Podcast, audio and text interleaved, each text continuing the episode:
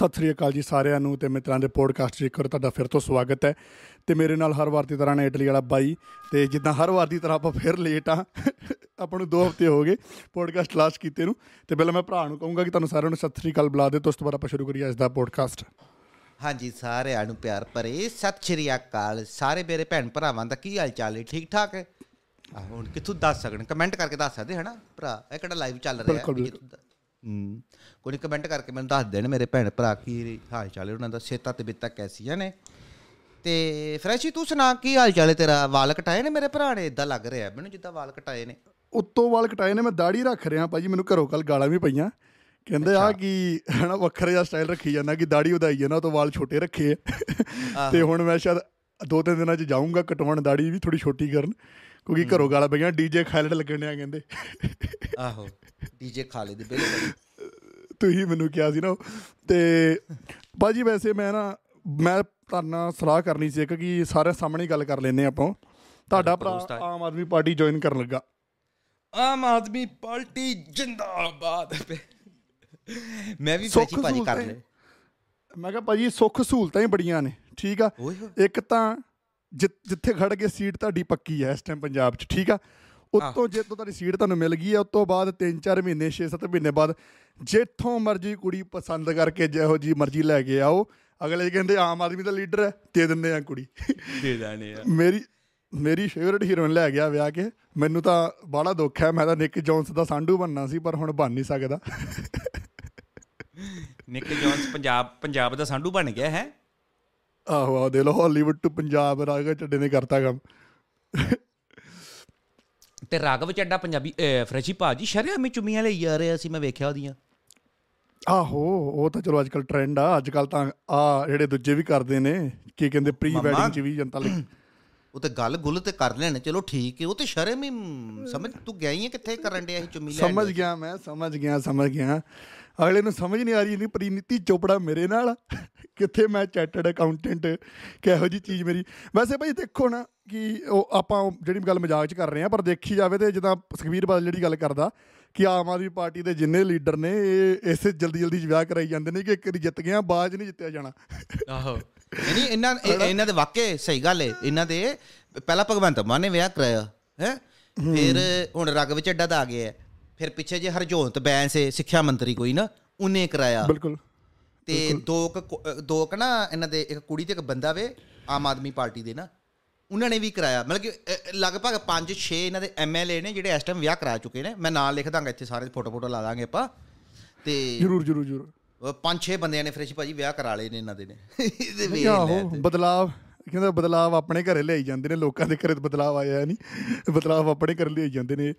ਬਦਲਾ ਤੇ ਜਲੰਧਰ ਵਾਲਿਆਂ ਜਲੰਧਰ ਵਾਲਿਆਂ ਬਦਲਾਵ ਕਰਤਾ ਕਹਿੰਦੇ ਇੱਕ ਉਧਰ। ਆਹ, ਆਮ ਆਦਮੀ ਪਾਰਟੀ ਜਿੱਤ ਗਈ ਜਲੰਧਰ ਤੂੰ? ਤੇ ਵੇਖ ਲੈ ਨੀਟੂ ਛਟਰ ਵਾਲਾ ਉਹ ਵੀ ਰੋਂਦਾ ਪਿਆ ਸੀ। ਉਹ ਕਹਿੰਦਾ ਮੇਰੀ ਐਤਕੀ ਫਿਰ ਹਾਰ ਹੋ ਗਈ। ਤੇ ਮੈਂ ਦਿਲ 'ਚ ਸੋਚਣ ਡਿਆ ਮੈਂ ਕਿਹਾ ਮੰਮਾ ਕਿੱਥੇ ਤੈਨੂੰ ਤੇਰੇ ਘਰ ਦੇ ਵੋਟਾਂ ਨਹੀਂ ਸੀ ਪਾਉਂਦੇ ਹੁੰਦੇ? ਤੇ ਐਦੀ ਕਿ ਉਹਨੂੰ ਵੋਟਾਂ ਪਈਆਂ ਪੰਜ- 4599 ਵੋਟ ਪਈ ਉਹਨੂੰ। ਸਾਢੇ ਕੁ ਚਾਰ 4000 ਵੋਟ ਪੈ ਗਈ। ਭਾਜੀ ਕਿਸੇ ਵੀ ਆਜ਼ਾਦ ਉਮੀਦਵਾਰ ਨਾਲੋਂ ਟੌਪ ਤੇ ਹੈ ਨੀਟੂ ਛਟਰਾਂ ਵਾਲਾ ਕਿਸੇ ਹੋਰ ਆਜ਼ਾਦ ਉਮੀਦਵਾਰ ਨਾਲੋਂ। ਵੇਖ ਲੋ ਤੇ ਨਾਲੇ ਸੋਚ ਫਰੈਸ਼ੀ ਉਹ ਕਿਹੜਾ 4500 ਬੰਦਾ ਹੋਏਗਾ ਜਿਹਨੇ ਨੀਟੂ ਛਟਰ ਵਾਲੇ ਤੇ ਭਰੋਸਾ ਕਰ ਲਿਆ ਲੈ ਉਹ ਮੈਂ ਉਹਦੀ ਜਦੋਂ ਨਾ ਚੋਣ ਕੈਂਪੇਨ 'ਚ ਵੀ ਜਾਂਦਾ ਸੀ ਨਾ ਲੋਕੀ ਉਹਨੂੰ ਆ ਮਿਲ ਰਹੇ ਨੇ ਬੜੇ। ਭਾਜੀ ਸਾਡੇ ਘਰ ਦਾ ਮੁੱਦਾ ਹੈ ਸਾਡੇ ਘਰ ਦਾ ਮੁੱਦਾ ਹੈ। ਮਤਲਬ ਕਿ ਜਨਤਾ ਇੰਨੀ ਡਿਪਰੈਸਡ ਹੋ ਗਈ ਹੈ ਜਨਤਾ ਇੰਨੀ ਸਰਕਾਰ ਤੋਂ ਅੱਕੀ ਹੋਈ ਹੈ ਕਿ ਉਹ ਕਿਸੇ ਨੂੰ ਵੀ ਆਪਣੇ ਮੁੱਦੇ ਦੱਸਣ ਨੂੰ ਰੈਡੀ ਨੇ ਕਿ ਕੁਝ ਕਰਦੇ। ਹੁਣ ਉਹਨੂੰ ਨੀਟੂ ਸ਼ਟਰ ਵਾਲੇ ਨੂੰ ਮੁੱਦਾ ਦੱਸ ਰਹੇ ਇੱਕ ਕੁੜੀ ਆ ਕੇ ਹਨਾ ਕਿ ਸਾਡੇ ਘਰ ਦਾ ਜਿੱਦਾਂ ਕਹਿੰਦੇ ਘਰ ਪਵਾ ਕੇ ਦੇਣਾ ਸਰਕਾਰ ਨੇ।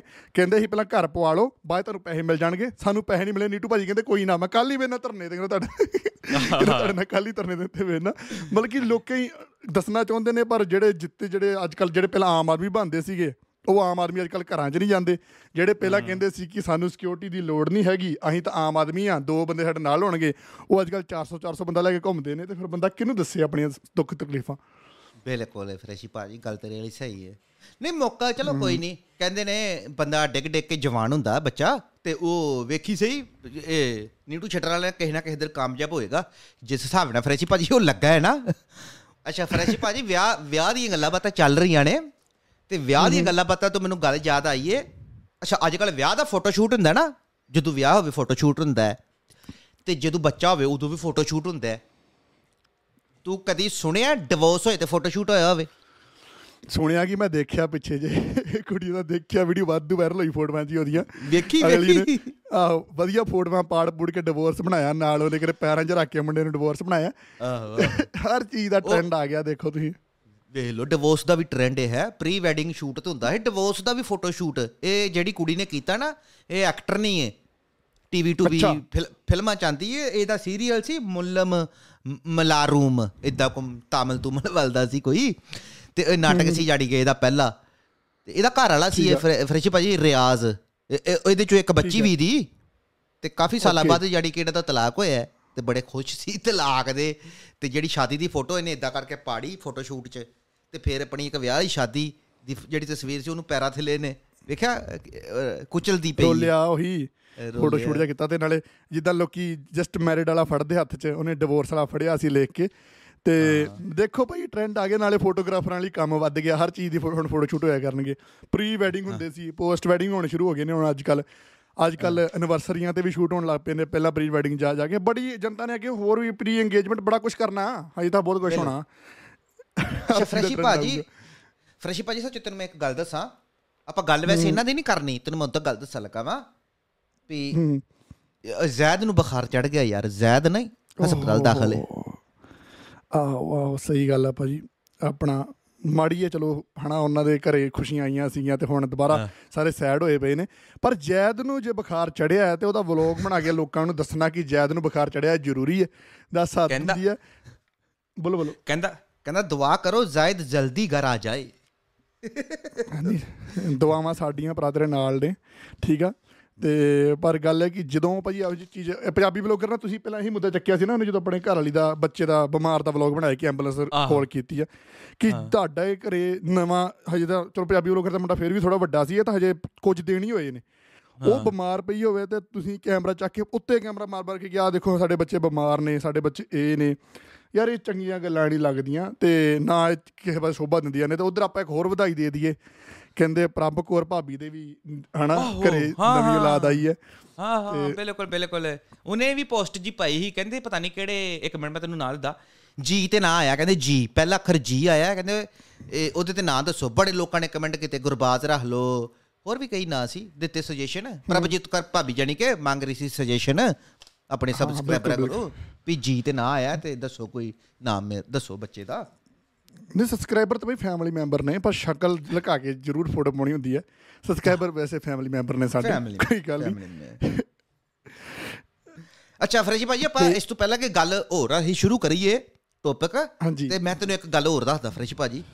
ਪਾਇਲ ਦੇ ਨਾ ਪਾਇਲ ਦੇ ਲੰਗਸ 'ਚ ਨਾ ਇੱਥੇ ਲੰਗਸ 'ਚ ਪ੍ਰੋਬਲਮ ਆ ਗਈ ਯਾਰ ਆਕਸੀਜਨ ਦੀ। ਓਹੋ ਓਹੋ ਬੜੀ ਸੀਰੀਅਸ ਗੱਲ ਹੈ।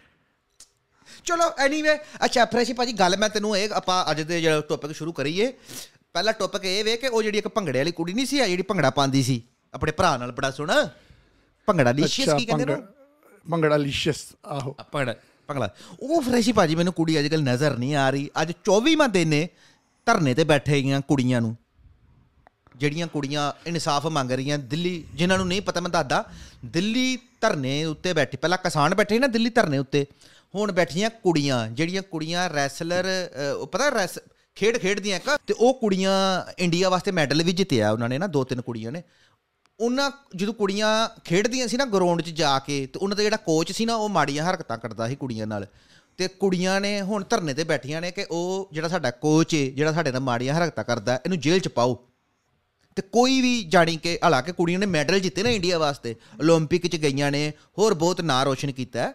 ਤੇ ਇੰਨੇ ਉੱਚੇ ਲੈਵਲ ਤੇ ਹੋ ਕੇ ਵੇਖ ਲੈ ਕੁੜੀਆਂ ਦਾ ਅਹ, ਕੁੜੀਆਂ ਦੀ ਕੋਈ ਗੱਲਬਾਤ ਨਹੀਂ ਸੁਣ ਰਹੇ ਤੇ ਫਰੈਸ਼ ਭਾਜੀ ਜਿਹੜੀ ਇੱਕ ਆਮ ਕੁੜੀ ਏ ਇੱਕ ਆਮ ਘਰ ਦੀ ਕੁੜੀ ਜੇ ਉਹਨੂੰ ਕੋਈ ਮੁੰਡਾ ਤੰਗ ਕਰਦਾ ਜਾਂ ਉਹਦਾ ਘਰ ਵਾਲਾ ਤੰਗ ਕਰੇਗਾ ਉਹ ਰਿਪੋਰਟ ਜਾ ਕੇ ਲਿਖਾਏਗੀ ਤੇ ਉਹ ਫਰੈਸ਼ੀ ਭਾਜੀ ਕਿੱਥੋਂ ਪੁਲਿਸ ਉਹਦੀ ਸੁਣੇਗੀ? ਇੱਕ ਆਮ ਆਦਮੀ ਦੀ ਨਹੀਂ ਸੁਣਦੀ ਤੇ ਉਹ ਤੇ ਕੁੜੀਆਂ ਫਿਰ ਵੀ ਇੰਡੀਆ ਨੂੰ ਰਿਪਰੈਜ਼ੈਂਟ ਕਰਕੇ ਆਈਆਂ ਨੇ।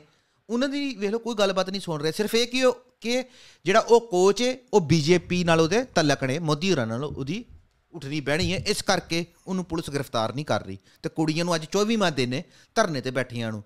ਤੇ ਮੈਨੂੰ ਕੋਈ ਨਹੀਂ ਦਿਸ ਰਹੀ ਜਿਹੜੀਆਂ ਰੋਲਾ ਪਾਉਂਦੀਆਂ ਹੁੰਦੀਆਂ ਫੈਮਿਨਿਜ਼ਮ ਦਾ। ਮੈਂ ਵੇਟ ਕਰ ਰਿਹਾ ਸੀ ਜੀ। ਉਹਨਾਂ ਨੂੰ ਟਾਈਮ ਮਿਲੇ ਮੁੰਡਿਆਂ ਖਿਲਾਫ ਹੇਟ ਫਲਾਉਣ ਦਾ ਇੰਟਰਨੈਟ ਤੋਂ। ਉਹਨਾਂ ਨੂੰ ਉਹ ਚੀਜ਼ ਤੋਂ ਟਾਈਮ ਮਿਲੇ। ਤੇ ਫੇਰ ਹੀ ਇਹਨਾਂ ਚੀਜ਼ਾਂ ਤੇ ਬੋਲਣ ਉਹਨਾਂ ਦਾ ਟਾਈਮ ਤਾਂ ਸਾਰਾ ਇਹ ਚੀਜ਼ ਨਿਕਲ ਜਾਂਦਾ ਫੈਮਿਨਿਸਟ ਜਿਹੜੀਆਂ ਇਹੋ ਜਿਹੀ ਹੁੰਦੀਆਂ ਨੇ ਕਿ ਕੋਈ ਮੁੰਡਾ ਇੰਟਰਨੈਟ ਤੇ ਆ ਕੇ ਕੋਈ ਇਹੋ ਜਿਹੀ ਬਕਵਾਸ ਕਰੇ ਕਿ ਕੁੜੀਆਂ ਨੂੰ ਥੱਲੇ ਲਾ ਦੋ ਤੇ ਆਪਾਂ ਬਸ ਮੁੰਡਿਆਂ ਖਿਲਾਫ ਬੋਲਣਾ ਹੈ। ਤੇ ਔਰਤ ਪ੍ਰਧਾਨ ਜੀ ਦਾ ਇਹ ਇਕੁਅਲ ਰਾਈਟ ਦੇ ਪਿੱਛੇ ਤਾਂ ਭਜਦੀ ਨਹੀਂ ਇਹ ਤਾਂ ਔਰਤ ਪ੍ਰਧਾਨ ਸਮਾਜ ਬਣਾਉਣਾ ਚਾਹੁੰਦੇ ਨੇ।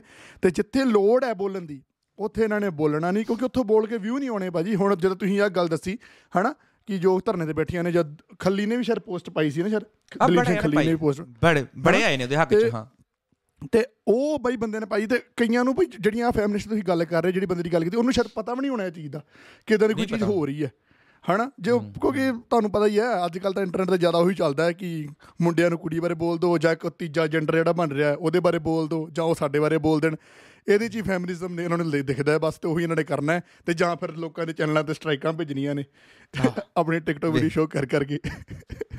ਬਿਲਕੁਲ।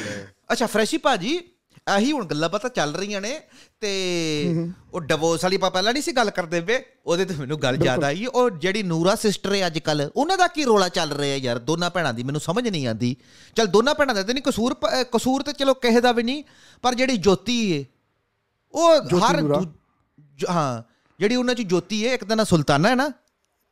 ਜਿਹੜੀ ਗੋਲ ਜੇ ਸ਼ਕਲ ਵਾਲੀ ਉਹਦੇ ਨਾਲ ਸੁਲਤਾਨਾ ਮੇਰਾ ਖਿਆਲ ਹੈ ਤੇ ਜਿਹੜੀ ਪਤਲੀ ਜੀ ਨਹੀਂ ਹੈ ਉਹਦੇ ਨਾਲ ਜੋਤੀ ਹੈ ਤੇ ਜਿਹੜੀ ਜੋਤੀ ਨਹੀਂ ਹੈ ਉਹ ਹਰ 6 ਮਹੀਨੇ ਬਾਅਦ ਦੂਜਾ ਕੋਈ ਮਸਲਾ ਖੜਾ ਉਹਨੇ ਕੀਤਾ ਹੁੰਦਾ। ਪਹਿਲਾਂ ਉਹਨੇ ਭੱਜ ਕੇ ਵਿਆਹ ਕਰਾਇਆ ਸੀ ਕੁਨਾਲ ਦੇ ਨਾਲ। ਪਤਾ। ਅੱਜ ਤੂੰ ਕੋਈ 7-8 ਸਾਲ ਪਹਿਲਾਂ ਕੁਨਾਲ ਨਾਲ ਭੱਜ ਕੇ ਮੈਨੂੰ ਵਿਆਹ ਨਹੀਂ ਕਰ ਪਤਾ- ਮੈਨੂੰ ਨਹੀਂ ਪਤਾ ਇੰਨੀ ਨੌਲੇਜ ਨਹੀਂ ਹੈਗੀ ਇਹ ਚੀਜ਼ ਦੀ ਬਈ। ਅੱਛਾ ਇੱਕ ਉਹਦਾ ਘਰ ਵਾਲਾ ਹੈ ਇੱਕ ਕੁਨਾਲ ਹੈ ਉਹਦਾ ਨਾਂ। ਉਹਨੇ 8 ਸਾਲ ਪਹਿਲਾਂ ਨਾ ਭੱਜ ਕੇ ਲਵ ਮੈਰਿਜ ਕਰਾਈ ਸੀ ਇਸ ਮੁੰਡੇ ਨਾਲ। ਠੀਕ ਆ ਠੀਕ ਆ। ਤੇ ਮੁੜ ਕੇ ਹੁਣ ਮਹੀਨਾ ਕੁ ਗਿਆ ਹੁਣ ਦੁਬਾਰਾ ਗੱਲਬਾਤ ਚੱਲ ਰਹੀ ਹੈ ਕਿ ਉਹਨੇ ਕੁਨਾਲ ਨੂੰ ਛੱਡ ਦਿੱਤਾ ਤੇ ਹੁਣ ਇੱਕ ਮੁੰਡਾ ਨਵਾਂ ਵੇ ਉਹਦਾ ਉਸਮਾਨ। ਹੂੰ, ਠੀਕ ਆ। ਤੇ ਉਹਦੇ ਨਾਲ ਅੱਜ ਕੱਲ ਘੁੰਮਦੀ ਫਿਰਦੀ ਤੇ ਇਹਨਾਂ ਦੋਨਾਂ ਭੈਣਾਂ ਚ ਮੇਰੇ ਖਿਆਲ ਹੈ ਅੱਜ ਕੱਲ ਪਾੜ ਵੀ ਪੈ ਗਈ ਏ ਯਾਨੀ ਕਿ ਹੁਣ ਇਹਨਾਂ ਦਾ ਇੱਕ ਯੂਕੇ ਚ ਸ਼ੋਅ ਲਾ ਕੇ ਆਈਆਂ ਨੇ। ਕਹਿੰਦੇ ਲਾਸਟ ਸ਼ੋਅ ਸੀ ਉਹ ਇਸ ਤੋਂ ਬਾਅਦ ਇਹਨਾਂ ਦੀ ਜੋੜੀ ਇਹ ਖਿਲਰ ਗਈ ਨਹੀਂ ਪਰ ਉੱਥੇ ਜੁਕੇ ਦੇ ਸ਼ੋਅ ਤੋਂ ਬਾਅਦ ਪਈ ਇੰਟਰਵਿਊ ਉਹਨਾਂ ਨੇ ਦਿੱਤੀ ਸੀ ਕਹਿੰਦੇ ਸਾਡਾ ਡਰੇਕ ਨਾਲ ਕੋਲੈਬੋਰੇਸ਼ਨ ਆ ਰਹੀ ਹੈ ਕਿ ਡਰੇਕ ਨੇ। ਸਪੈਸ਼ਲ ਸਾਡੇ ਗਾਣੇ ਦੇ ਵਰਸ ਮੰਗਾਈਆਂ ਨੇ ਕਿ ਉਹ ਗਾਣਾ ਡਰੇਕ ਲੈ ਰਿਹਾ ਆਪਣੇ ਗਾਣੇ 'ਚ। ਤੇ ਮੈਂ ਤਾਂ ਕਿਹਾ ਚੱਲ ਬੜੀ ਵਧੀਆ ਗੱਲ ਹੈ ਕਿ ਇੱਥੇ ਤੱਕ ਪਹੁੰਚ ਰਹੇ ਪਰ ਆ ਤੁਸੀਂ ਨਵਾਂ ਮਸਲਾ ਹੀ ਦੱਸਤਾ ਇਹਨਾਂ ਦਾ ਜੀ ਕਿ ਆਪਸ 'ਚ ਪਾੜ ਪਈ ਵੀ ਇਹਨਾਂ ਦੀ। ਮੈਂ ਫਰੇਜੀ ਭਾਜੀ ਸੋਸ਼ਲ ਮੀਡੀਆ ਤੇ ਕਮੈਂਟ ਪੜ ਰਿਹਾ ਸੀ। ਖਾਸ ਕਰਕੇ ਸਾਰੇ ਜੋਤੀ ਨੂੰ ਹੀ ਮਾੜਾ ਕਹਿ ਰਹੇ ਸੀ ਵੀ ਤੂੰ ਕੁੜੀਏ ਤੈਨੂੰ ਟਿੱਕੇ ਨਹੀਂ ਬਹਿਣੇ ਆਂਦਾ ਤੂੰ ਪਹਿਲਾਂ ਵੀ ਵਿਆਹ ਕੀਤਾ ਕੁਨਾਲ ਦੇ ਨਾਲ ਉਦੋਂ ਵੀ ਘਰਦਿਆਂ ਦੀ ਤੂੰ ਮਿੱਟੀ ਪਲੀਤ ਕੀ ਕੀਤੀ ਹੈ? ਪੂਰੇ ਪੰਜਾਬ 'ਚ ਉਹਨਾਂ ਨੂੰ ਜਲੀਲ ਕੀਤਾ। ਪਤਾ ਭੱਜ ਕੇ ਨੇ ਭੱਜ ਕੇ ਕੋਰਟ ਮੈਰਿਜ ਕੀਤੀ ਸੀ ਨਾ? ਉਹਦੀ ਵੀ ਮੰਮੀ ਦੇ- ਇਹ ਚੀਜ਼ ਦਾ ਮੈਨੂੰ ਨਹੀਂ ਪਤਾ ਹੈਗਾ ਜਿਹੜਾ ਤੁਸੀਂ ਗੱਲ ਕੀ ਕਨਾਲ ਨਾਲ ਭੱਜ ਗਏ ਤੇ ਸ਼ਾਇਦ ਤੁਹਾਨੂੰ ਪਤਾ ਹੋਵੇ। ਹਾਂ, ਨਹੀਂ ਨਹੀਂ ਉਹ ਵੇਖੀ ਏਬੀਪੀ ਸਾਂਝਾ ਤੇ ਪਈ ਸਾਰੀ ਨਾ ਇੰਟਰਵਿਊ ਜਦੋਂ ਭੱਜੀ ਸੀ 8 ਸਾਲ। ਪਹਿਲਾਂ ਤੇ। ਉਦੋਂ ਇਹ ਜਾ ਕੇ ਰਹੇ ਸੀ ਚੰਡੀਗੜ੍ਹ ਨਾ ਮਾਪਿਓ ਤੋਂ ਡਰਦੇ ਡਰਦੇ ਮਹੀਨਾ ਕਲਾਇਆ ਸੀ ਜੋਤੀ ਨੇ ਤੇ ਇਹਦੇ ਘਰ ਵਾਲੇ ਕੋਨਾਲ ਨੇ। ਤੇ ਅ, ਵੇਖ ਲਾ ਉਹ ਮੁੰਡਾ ਅਜੇ ਵੀ ਇਹਦੇ ਨਾਲ ਹੀ ਏ ਜਾਣੀ ਕਿ ਹੁਣ ਉਹ ਉਹਦੇ ਘਰਦਿਆਂ ਨਾਲ ਰਹਿ ਰਿਹਾ ਹੈ। ਇਹਦੀ ਜਿਹੜੀ ਵੱਡੀ ਭੈਣ ਹੈ ਉਹਨੂੰ ਸਪੋਰਟ ਕਰ ਰਿਹਾ ਮੇਰਾ ਖਿਆਲ ਹੈ ਤੇ ਇਹਦੀ ਜਿਹੜੀ ਜੋਤੀ ਉਹ ਸਮਝਦੀ ਹੈ ਕਿ ਮੇਰਾ ਜਿਹੜਾ ਘਰ ਵਾਲਾ ਕੋਨਾਲ ਹੈ ਉਹਦੀ ਸੈਟਿੰਗ ਹੈ ਮੇਰੀ ਭੈਣ ਦੇ ਨਾਲ। ਉਹ ਇਦਾਂ ਸਮਝਦੀ ਹੈ। ਹੂੰ ਆ। ਗੱਲ? ਉਹ ਕਹਿੰਦੀ ਤੂੰ ਸਾਡਾ ਘਰ ਜਾੜ ਦਿੱਤਾ ਪੱਟ ਦਿੱਤਾ ਤੂੰ ਮੇਰੀ ਭੈਣ ਨੂੰ ਵੀ ਫਸਾ ਲਿਆ। ਤੇ ਹੁਣ ਜਿਹੜੀ ਜੋਤੀ ਉਹ ਅੱਜ ਕੱਲ ਉਹਨੇ ਨਵਾਂ ਬॉयਫ੍ਰੈਂਡ ਲੱਭਿਆ ਆਪਣਾ ਜੀਵਨ ਸਾਥੀ ਉਸਮਾਨ ਤੇ ਉਹ ਜਦੋਂ ਲਾਈਵ ਆਏਗਾ ਜੋਤੀ ਨਾਲ ਉਹ ਇਹੀ ਕਹੇਗਾ ਮੇਰੇ ਟਿੱਡਿਆ ਮੇਰਾ ਟਿੱਡਾ ਮੇਰਾ ਟਿੱਡਾ ਮੇਰੇ ਟਿੱਡੇ ਨੂੰ ਮੇਰੇ ਟਿੱਡੇ ਨੂੰ ਕੁਝ ਨਹੀਂ ਹੋਣਾ ਚਾਹੀਦਾ। ਮੇਰੇ ਟਿੱਡੇ ਨੂੰ ਤੱਤੀ ਵਾਹ ਨਹੀਂ ਲੱਗਣੀ ਚਾਹੀਦੀ। ਮੇਰੇ ਟਿੱਡੇ ਨੇ ਕੀ ਖਾਦਾ ਅੱਛਾ ਮੇਰੇ ਟਿੱਡੇ ਨੂੰ ਹੁਣ ਸਾਰੇ ਜਿਹਨੇ ਸਾਸੀ ਕਾ ਬੁਲਾ ਦੋ। ਮੇਰਾ ਟਿੱਡਾ ਮੇਰਾ ਟਿੱਡਾ ਮੇਰਾ ਟਿੱਡਾ ਬਸ। ਭਾਜੀ ਕੋ ਟਿੱਡੇ ਤੋਂ ਇਲਾਵਾ ਕੋਈ ਗੱਲ ਨਹੀਂ ਆਂਦੀ। ਐ ਨਾ ਅ, ਇੱਕ ਕਤਲ ਹੋਇਆ ਹੈ ਇੰਗਲੈਂਡ ਦੇ ਵਿੱਚ ਨਾ ਆਪਣੇ ਸਿੱਖ ਮੁੰਡੇ ਦਾ। ਅੱਛਾ। ਅਫਗਾਨਿਸ ਅਫਗਾਨਿਸਤਾਨ ਤੋਂ ਸੀ ਆਇਆ ਨਾ ਵਿਚਾਰਾ 16 ਸਾਲਾਂ ਦਾ ਸੀ। ਇਹ ਗੱਲ ਹੈ 2020 ਦੀ 24 ਨਵੰਬਰ 2021 ਦੀ ਗੱਲ ਹੈ ਸੱਚ। 24 ਨਵੰਬਰ ਠੀਕ ਹੈ ਬਈ। 2021 ਦੀ ਗੱਲ ਹੈ। ਅੱਛਾ ਗੱਲ ਇਦਾਂ ਹੋਈ ਫਰੈਸ਼ੀ ਭਾਜੀ ਇੱਕ ਸੀ ਮੁੰਡਾ ਸਿੱਖ। ਠੀਕ ਹੈ ਆਪਣੇ ਵਰਗਾ। ਸਿੱਖ ਮੁੰਡਾ ਸੀ ਉਹ ਰਹਿੰਦਾ ਸੀ ਅਫਗਾਨਿਸਤਾਨ ਅਫਗਾਨਿਸਤਾਨ ਦਾ ਸਿੱਖ ਸੀ। ਤੇ ਉਹਦੀ ਉਹ ਆਇਆ ਇੰਗਲੈਂਡ ਆਪਣੀ ਮੰਮੀ ਤੇ ਦਾਦੀ ਨਾਲ। ਕਿਉਂਕਿ ਉਹਦਾ ਜਿਹੜਾ ਡੈਡੀ ਸੀ ਨਾ ਉਹਨੂੰ ਅਫਗਾਨਿਸਤਾਨ ਦੇ ਵਿੱਚ ਤਾਲਿਬਾਨਾਂ ਨੇ ਕਿਡਨੈਪ ਕਰ ਲਿਆ ਸੀ ਤੇ ਧੱਕੇ ਨਾਲ ਕਹਿੰਦੇ ਸੀ ਇਸਲਾਮ ਕਬੂਲ ਕਰ। ਇਸ ਕਰਕੇ ਉਹਦੇ ਡੈਡੀ ਨੇ ਇਸਲਾਮ ਨਹੀਂ ਕਬੂਲ ਕੀਤਾ ਤੇ ਉਹਦੇ ਡੈਡੀ ਨੂੰ ਤਾਲਿਬਾਨਾਂ ਨੇ ਮਾਰ ਦਿੱਤਾ। ਫਿਰ ਉਹ ਮੁੰਡਾ ਤੇ ਉਹਦੀ ਮਾਂ ਤੇ ਉਹਦੀ ਦਾਦੀ ਬੱਚੇ ਦੇ ਬਚਾਉਂਦੇ ਇੰਗਲੈਂਡ ਪਹੁੰਚ ਗਏ। ਇੰਗਲੈਂਡ ਦੀ ਗਵਰਨਮੈਂਟ ਨੇ ਉਹਨਾਂ ਨੂੰ ਪੇਪਰ ਦੇ ਦਿੱਤੇ। ਤੈਨੂੰ ਪਤਾ ਮਿਲ ਜਾਂਦੇ ਹੈ ਨਾ ਰਿਫਿਊਜੀਆਂ ਨੂੰ? ਹੂੰ ਬਿਲਕੁਲ ਤੇ ਉਹ ਫਰੈਸ਼ੀ ਭਾਜੀ ਨੇ ਪੇਪਰ ਲੈ ਲਏ। ਸੋਹਣੀ ਜ਼ਿੰਦਗੀ ਵਿਚਾਰਿਆਂ ਦੀ ਨਿਕਲ ਰਹੀ ਸੀ ਹੈ? ਕੱਲਾ ਕੱਲਾ ਮਾਂ ਦਾ ਪੁੱਤ ਤੇ ਇੱਕ ਦਿਨ ਉਹ ਪਾਰਕ 'ਚ ਬੈਠਾ। ਪਾਰਕ 'ਚ ਬੈਠਾ 16 ਸਾਲ ਦੀ ਉਮਰ। ਪਾਰਕ 'ਚ ਬੈਠਾ ਤੇ ਦੋ ਮੁੰਡੇ ਆਏ ਭੱਜੇ ਭੱਜੇ ਇੱਕ ਦਾ ਨਾਮ ਬਾਲਾ ਕ੍ਰਿਸ਼ਨ ਤੇ ਇੱਕ ਦਾ ਨਾਮ ਸੁਲੇਮਾਨ। ਦੋਨੇ ਜਿਹਨੇ ਆਏ ਤੇ ਫਰੈਸ਼ੀ ਭਾਜੀ 30 ਸਕਿੰਟ 30 ਸਕਿੰਟ ਵੀ ਨਹੀਂ 27 ਸਕਿੰਟਾਂ ਦੇ ਵਿੱਚ 15 ਚਾਕੂ ਮਾਰੇ ਮੁੰਡੇ ਦੇ ਉਹਨਾਂ ਨੇ 15 ਚਾਕੂ 27 ਸਕਿੰਟਾਂ ਦੇ ਵਿੱਚ। ਤੇ ਮੁੜ ਕੇ ਦੋਨੇ ਜਿਹੜੇ ਭੱਜ ਗਏ। ਜਿਹਨੂੰ ਸਟੈਬਿੰਗ ਕਹਿ ਦਿੰਦੇ ਆ ਕੇਸਾਂ ਦੇ ਮਾਮਲੇ 'ਚ ਕਿ ਸਟੈਬ ਕਰਤਾ। ਤੇ ਫਰੈਸ਼ ਭਾਜੀ ਮੁੜ ਕੇ ਨਾ ਉਹ ਦੋਨੇ ਜਿਹਨੇ ਭੱਜ ਗਏ ਤੇ ਮੁੰਡਾ ਮੁੰਡੇ ਦਾ ਨਾਂ ਸੀ ਰਿਸ਼ਮੀਤ ਸਿੰਘ। ਵਿਚਾਰਾ ਉੱਥੇ ਮਰ ਗਿਆ। ਤੇ ਮੁੜ ਕੇ ਨਾ ਥੋੜੇ ਕੁ ਦਿਨਾਂ ਬਾਅਦ ਨਾ ਵਿੱਚੋਂ ਇੱਕ ਬਾਲਾ ਕ੍ਰਿਸ਼ਨ ਸੀ ਜਿਹੜਾ। ਆਹਾਂ ਜਿਹੜਾ ਬਾਲਾ ਕ੍ਰਿਸ਼ਨ ਸੀ ਨਾ ਉਹਨੇ ਕੀ ਕੀਤਾ ਜਿਹੜੇ ਚਾਕੂ ਨਾਲ ਉਹਨੂੰ ਰਿਸ਼ਮੀਤ ਨੂੰ ਮਾਰਿਆ ਸੀ ਨਾ ਉਹਦੀਆਂ ਫੋਟੋਆਂ ਖਿੱਚ ਕੇ ਨਾ ਉਹਨੇ ਪਬਲਿਕ ਸੋਸ਼ਲ ਮੀਡੀਆ ਤੇ ਪਾਈਆਂ ਇੰਸਟਾਗ੍ਰam ਤੇ ਪਾਈਆਂ। ਠੀਕ। ਤੇ ਮ- ਨਾਲ ਨਾ ਉਹ ਗੈਂਗਸਟਰ ਵਾਲੇ ਰੈਪ ਲਿਖਦਾ ਸੀ। ਰੈਪ ਲਿਖਦਾ, ਆਪਣੀ ਨਾ ਨੋਟਬੁੱਕ ਦੇ ਵਿੱਚ ਕੰਪਿਊਟਰ 'ਚ ਨਾ ਉਹਨੇ ਗਾਣੇ ਲਿਖੇ ਸੀ ਵੀ ਅੱਜ ਮੈਂ ਕਤਲ ਕਰਕੇ ਆਇਆ ਤੇ ਮੇਰਾ ਜਿਹੜਾ ਖੂਨ ਸੀ, ਚਾਕੂ ਸੀ, ਚੋਂਦਾ ਪਿਆ ਸੀ ਖੂਨ ਦੇ ਨਾਲ। ਇਦਾਂ ਦੇ ਨਾ ਉਹਨੇ ਗੀਤ ਬਣਾ ਕੇ ਲਿਖਿਆ। ਤੇ ਬਾਅਦ 'ਚ ਜਦੋਂ ਪੁਲਿਸ ਨੇ ਫਿਰ ਸੀਸੀਟੀਵੀ ਕੈਮਰੇ ਫਰੋਲੇ, ਲੱਗ ਗਿਆ ਪਤਾ ਵੀ ਕੌਣ ਹੈ ਪਹਿਲਾਂ ਇੱਕ ਬੰਦਾ ਫੜਿਆ ਉਹਨਾਂ ਨੇ, ਠੀਕ ਹੈ ਬਾਲਾ ਕ੍ਰਿਸ਼ਨ ਤੇ ਮੁੜ ਕੇ ਬਾਅਦ 'ਚ ਉਹਨਾਂ ਨੇ ਸੁਲੇਮਾਨ ਫੜਿਆ। ਤੇ ਸੁਲੇਮਾਨ ਵੀ ਭੱਜ ਚੱਲਾ ਸੀ ਦੂਸਰੇ ਦੇਸ਼ ਨਾ। ਇਹ ਦੇਸ਼ ਛੱਡ ਕੇ ਭੱਜ ਚੱਲਾ ਜਦੋਂ ਉਹਨੂੰ ਪਤਾ ਲੱਗਾ ਨਾ ਮੇਰਾ ਦੋਸਤ ਬਾਲਾ ਕ੍ਰਿਸ਼ਨ ਫੜਿਆ ਗਿਆ ਉਹਦਾ ਕੰਪਿਊਟਰ ਵੀ ਫੜਿਆ ਗਿਆ ਉਹਦੇ ਵਿੱਚ ਫੋਟੋਆਂ ਵੀ ਫੜੀਆਂ ਗਈਆਂ ਨੇ ਚਾਕੂ ਚਾਕੂ ਫੜਿਆ ਗਿਆ ਤੇ ਹੁਣ ਪੁਲਿਸ ਮੇਰੇ ਵੱਲ ਆ ਰਹੀ ਤੇ ਇਹ ਇਹਦੀ ਮੰਮੀ ਨੇ ਨਾ ਭੱਜ ਕੇ ਮਿਸਿੰਗ ਰਿਪੋਰਟ ਲਿਖਾਤੀ ਸੁਲੇਮਾਨ ਜੀ ਨੇ ਕਿ ਮੇਰਾ ਪੁੱਤਰ ਤੇ ਗਵਾਚ ਗਿਆ ਆਇਆ ਨਹੀਂ ਘਰ ਤੇ ਆ ਬਾਹਰ ਭੱਜ ਚੱਲਾ ਪਰ ਪਰ ਪੁਲਿਸ ਨੇ ਫੜ ਲਏ ਦੋਨਾਂ ਨੂੰ ਫੜ ਲਏ ਤੇ YouTube ਤੇ ਪੂਰੀ ਵੀਡੀਓ ਪਈ ਜੱਜ ਨੇ ਜਦੋਂ ਸੁਣਵਾਈ ਜਦੋਂ ਫੈਸਲਾ ਸੁਣਾਇਆ ਨਾ ਜੱਜ ਨੇ ਵੀ ਕਿੰਨੇ ਕਿੰਨੇ ਸਾਲ ਦੀ ਸਜ਼ਾ ਹੋਣੀ ਹੈ। ਤੇ ਪੂਰੀ YouTube ਤੇ ਵੀਡੀਓ ਪਈ ਤੁਸੀਂ ਵੀ ਦੇਖਿਓ। ਜੱਜ ਨੇ ਫੈਸਲਾ ਸੁਣਾਇਆ ਕਿ ਬਾਲਾ ਕ੍ਰਿਸ਼ਨ ਜਿਹਨੇ ਚਾਕੂ ਮਾਰੇ ਤੇ ਜਿਹਨੇ ਗੀਤ ਲਿਖਿਆ ਹੈ ਉਹਨੂੰ 24 ਸਾਲ ਦੀ ਸਜ਼ਾ ਤੇ ਜਿਹੜਾ ਸੁਲੇਮਾਨ ਜਿਹੜਾ ਭੱਜ ਚੱਲਾ ਸੀ ਉਹਦਾ ਵੀ ਕਸੂਰ ਤੇ ਨਹੀਂ ਨਾ 21 ਸਾਲ ਦੀ ਉਹਨੂੰ ਸਜ਼ਾ। ਠੀਕ ਆ ਭਾਈ ਠੀਕ। ਪਰ ਵਿਚਾਰੇ ਦੀ ਮਾਂ ਬੜੀ ਰੋਣ ਡਈ ਸੀ ਰਸ਼ਮੀਤ ਦੀ ਯਾਰ ਕਹਿੰਦੀ ਮੇਰਾ ਪਹਿਲਾ ਘਰ ਵਾਲਾ ਇਦਾਂ ਤਾਲਿਬਾਨਾਂ ਨੇ ਮਾਰ ਦਿੱਤਾ ਤੇ ਹੁਣ ਮੇਰਾ ਇੱਕ ਪੁੱਤਰ ਸੀ। ਇੱਕੋ ਇੱਕ ਪੁੱਤਰ ਸੀ ਵਿਚਾਰਾ। ਮੈਨੂੰ ਫਰੈਸ਼ੀ ਭਾਜੀ ਕਸਮੀ ਲੱਗੇ ਇੰਨਾ ਹੋਰ ਤਰ੍ਹਾਂ ਹੋਇਆ ਨਾ ਉਹ ਖਬਰ ਸੁਣ ਕੇ। ਨਹੀਂ ਭਾਜੀ ਕੋਈ ਰੀਜ਼ਨ ਦੱਸਿਆ ਉਹ ਬੰਦੇ ਨੇ ਜਾਂ ਰੀਜ਼ਨ ਕੋਈ ਹੋਵੇ ਜਾਂ ਉਦਾਂ ਹੀ ਬਸ ਫੁਕਰੀ ਫਸ ਅੱਛਾ ਰੀ ਆ ਰੀਜ਼ਨ ਫਰੈਸ਼ੀ ਭਾਜੀ ਇਹ ਵੇ ਕਿ ਉਹਨਾਂ ਨੂੰ ਲੱਗਾ ਕਿ ਇਸ ਉਹ ਐਸੇ ਮੁੰਡੇ ਗੈਂਗ ਆਪਣੀ ਗੈਂਗ ਬਣਾਈ ਸੀ। ਇਹਨਾਂ ਨੇ ਨਾ 16 17 ਸਾਲਾਂ ਦੇ ਮੁੰਡੇ ਉਹ ਵੀ 16 17 ਸਾਲਾਂ ਦੇ ਮੁੰਡੇ ਸੀ। ਹੁਣ 18 ਸਾਲਾਂ ਦੇ ਹੋਏ ਨੇ। ਸੁਲੇਮਾਨ ਤੇ ਆ ਜਿਹੜਾ ਬਾਲਾ ਕ੍ਰਿਸ਼ਨ ਹੁਣ 18 ਸਾਲਾਂ ਦੇ ਹੋਏ ਨੇ। ਇਹਨਾਂ ਨੂੰ ਇਹਨਾਂ ਇਹਨਾਂ ਨੂੰ ਇਹਨਾਂ ਨੇ ਸਮਝਿਆ ਕਿ ਹਰੇ ਸਾਡੀ ਜਿਹੜੀ ਆਪੋਜ਼ਿਟ ਗੈਂਗ ਨਹੀਂ ਹੈ ਉਹਦਾ ਬੰਦਾ ਬੈਠਾ ਵੇ ਇੱਥੇ। ਠੀਕ ਠੀਕ ਠੀਕ। ਹਾਂ ਗਲਤ ਆਇਡੈਂਟੀਫਿਕੇਸ਼ਨ ਚ ਮਿਸ ਅੰਡਰਸਟੈਂਡਿੰਗ ਚ ਤੇ ਉਹਨਾਂ ਨੇ ਰਿਸ਼ਮੀਤ ਨੂੰ ਵਿਚਾਰੇ ਨੂੰ ਮਾਰ ਦਿੱਤਾ। ਭਾਜੀ ਆ ਗੱਲਬਾਤ ਹੋਈ। ਇਹ ਮਾੜੀ ਗੱਲ ਹੋਈ ਭਾਜੀ। ਇਹ ਗੱਲਬਾਤ ਸੀ। ਤੇ ਭਾਜੀ ਲੜਨ ਵਾਲੀ ਜਿੱਦਾਂ ਤੁਸੀਂ ਹੁਣੇ ਕਿਹਾ ਕਿ ਜਿੱਦਾਂ ਦੋਵੇਂ ਜਣੇ ਆਪਸ ਚ ਲੜ ਕੇ ਇਦਾਂ ਦਾ ਮਾਰਤਾ ਜਾਂ ਮਿਸ ਅੰਡਰਸਟੈਂਡਿੰਗ ਚ ਮਾਰਤਾ ਹੁਣ ਮੁੰਡੇ ਨੂੰ। ਤੇ ਆਪਣੇ ਇੰਟਰਨੈਟ ਤੇ ਸੋਸ਼ਲ ਮੀਡੀਆ ਤੇ ਵੀ ਇੱਕ ਲੜਾਈ ਬੜੀ ਵਾਇਰਲ ਹੋ ਰਹੀ ਪਿੱਛੇ ਜੇ ਹਨਾ? ਦੀਪ ਮਠਾਰੂ ਜਿਹੜਾ ਆਪਣਾ ਪਿੱਛੇ ਜੇ ਜਿਹਦੇ ਘਰੇ ਬੱਚੀ ਹੋਈ ਆ ਦੀਪ ਮਠਾਰੂ ਦੇ। ਤੇ ਉਹਦੇ ਨਾਲ ਇੱਕ ਭਾਈ ਬੰਦਾ ਦੇਖਿਆ ਹੋਣਾ ਤੁਸੀਂ ਬੜੀ ਵਾਰ ਦੇਖਿਆ ਹੋਣਾ ਗੋਪੀ ਖੱਪੜਖੇੜੀ ਨਾਮ ਉਹਦਾ ਸ਼ਾਇਦ ਤੁਸੀਂ ਦੇਖਿਆ ਹੋਵੇ। ਤੇ ਉਹ ਭਾਜੀ ਆਪਸ 'ਚ ਹੀ ਲੜੀ ਜਾਂਦੇ ਨੇ ਇੱਕ ਦੂਜੇ ਨੂੰ ਕੋਈ ਉਹ ਤੇ ਉਹ ਇਲਜ਼ਾਮ ਲਾਈ ਜਾਂਦਾ ਹੈ, ਕੋਈ ਉਹ ਤੇ ਉਹ ਇਲਜ਼ਾਮ ਲਾਈ ਜਾਂਦਾ ਤੁਹਾਨੂੰ ਪਤਾ ਉਹ ਚੀਜ਼ ਦਾ ਕਿ ਮੈਂ ਤੁਹਾਨੂੰ ਸੁਣਾਵਾਂਗੀ ਕੀ ਗੱਲ ਹੋਈ ਹੈ। ਨਹੀਂ ਮੈਨੂੰ ਸੱਚੀ ਨਹੀਂ ਪਤਾ ਫਰਜੀ ਭਾਜੀ ਕੀ ਗੱਲ ਹੋਈ ਉਹ ਭਾਜੀ ਦੀਪ ਮਠਾਰੂ ਭਾਜੀ ਤੇ ਖੋਪੀ ਖੱਪੜ ਖੇੜੀ ਨਾ ਵੱਖ-ਵੱਖ ਪਹਿਲਾਂ ਵਲੌਗ ਬਣਾਉਣ ਲੱਗ ਪਏ ਤੇ ਇੱਕ ਦੂਜੇ ਨੂੰ ਬਣਾਉਣਾ ਮਿਲਾਉਣਾ ਚਲਾਉਣਾ ਬੰਦ ਕਰਤਾ ਦੋਵਾਂ ਨੇ। ਤੇ ਲੋਕੀ। ਤੁਹਾਨੂੰ ਪਤਾ ਹੀ ਹੈ ਕਹਿੰਦੇ ਨੇ ਕਿ ਭਾਜੀ ਗੋਪੀ ਜੀ ਤੁਹਾਡੇ ਘਰੇ ਨਹੀਂ ਆਉਂਦੇ ਹੁਣ ਜਾਂ ਗੋਪੀ ਨੂੰ ਕਮੈਂਟ ਕਰਨ ਤੁਸੀਂ ਉਹਦੇ ਘਰੇ ਨਹੀਂ ਜਾਂਦੇ। ਤੇ ਹੌਲੀ-ਹੌਲੀ ਗੋਪੀ ਨੇ ਆਪਣੀ ਵੀਡੀਓ 'ਚ ਰਿਪਲਾਈ ਦੇਣੇ ਸ਼ੁਰੂ ਕਰਤੇ ਕਿ ਮੇਰੇ ਸ਼ਰੀਕ ਸੜਦੇ ਨੇ ਅੱਜਕੱਲ ਮੇਰੇ ਵਲੌਗ ਵੀ ਚੱਲਦੇ ਨੇ। ਤੇ ਅੱਗੇ ਉਹ ਦੀਪ ਮਠਾਰੂ ਨੂੰ ਲੋਕੀ ਕਹਿਣ ਡੈ ਪਣ ਕਿ ਤੁਸੀਂ ਗੋਪੀ ਨੂੰ ਕਤਨ ਬੁਲਾਉਂਦੇ?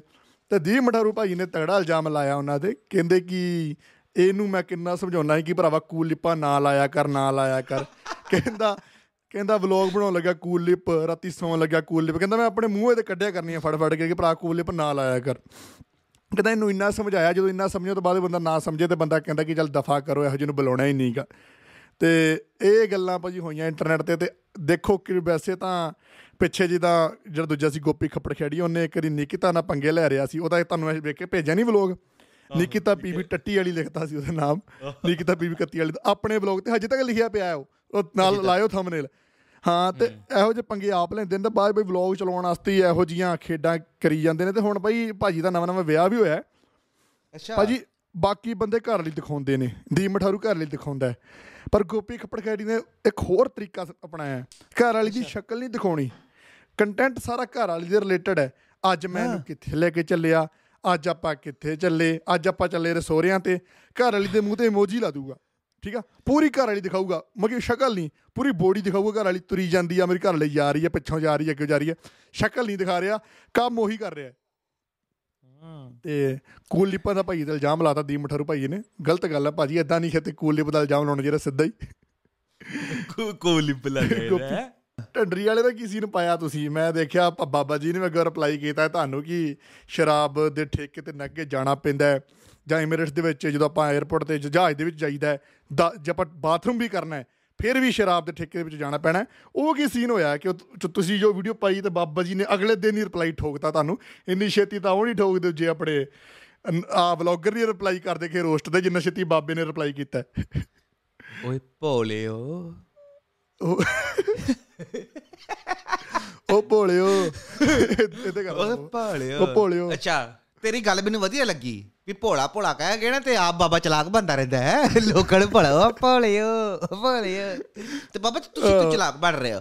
ਸਾਡਾ ਵੇਖ ਬਾਬਾ ਨਾ ਉਹਦਾ ਵੀਡੀਓ ਚ ਕਹਿ ਰਿਹਾ ਕਹਿੰਦਾ ਵੀ ਮੇਰੀ ਨਾ ਗੱਲ ਤੋੜ ਮਰੋੜ ਕੇ ਪੇਸ਼ ਕੀਤੀ। ਕੀ ਤੋੜ ਮਰੋੜ ਕੇ ਅਸੀਂ ਤਾਂ ਕੋਈ ਗੱਲ ਤੋੜ ਮਰੋੜ ਕੇ ਪੇਸ਼ ਨਹੀਂ ਕੀਤੀ। ਬਾਬਾ ਜੀ ਤੁਸੀਂ ਲੰਘ ਕੇ ਜਾ ਰਹੇ ਤੁਸੀਂ ਹੱਥੀ ਆਪਣੇ ਕੈਮਰਾ ਲੈ ਕੇ ਨਾ ਇਹਨੇ ਆਪਣੇ ਹੱਥੀ ਵਲੌਗ ਬਣਾਇਆ ਹੈ।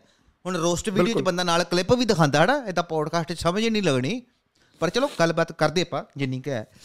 ਉਹ ਫਰੇਸ਼ੀ ਭਾਜੀ ਵੇਖੋ ਹੁਣ ਬਾਬਾ ਜਾ ਰਿਹਾ। ਹੈ। ਉਹਨੇ ਆਪ ਕੈਮਰਾ ਫੜਿਆ ਮੋਬਾਈਲ ਉਹਨੇ ਆਪ ਫੜਿਆ ਆਪਣੇ ਹੱਥੀ। ਪਹਿਲਾਂ ਡਿਊਟੀ ਫ੍ਰੀ ਤੇ ਅੱਗੂ ਲੰਘ ਕੇ ਗਿਆ। ਹੈ।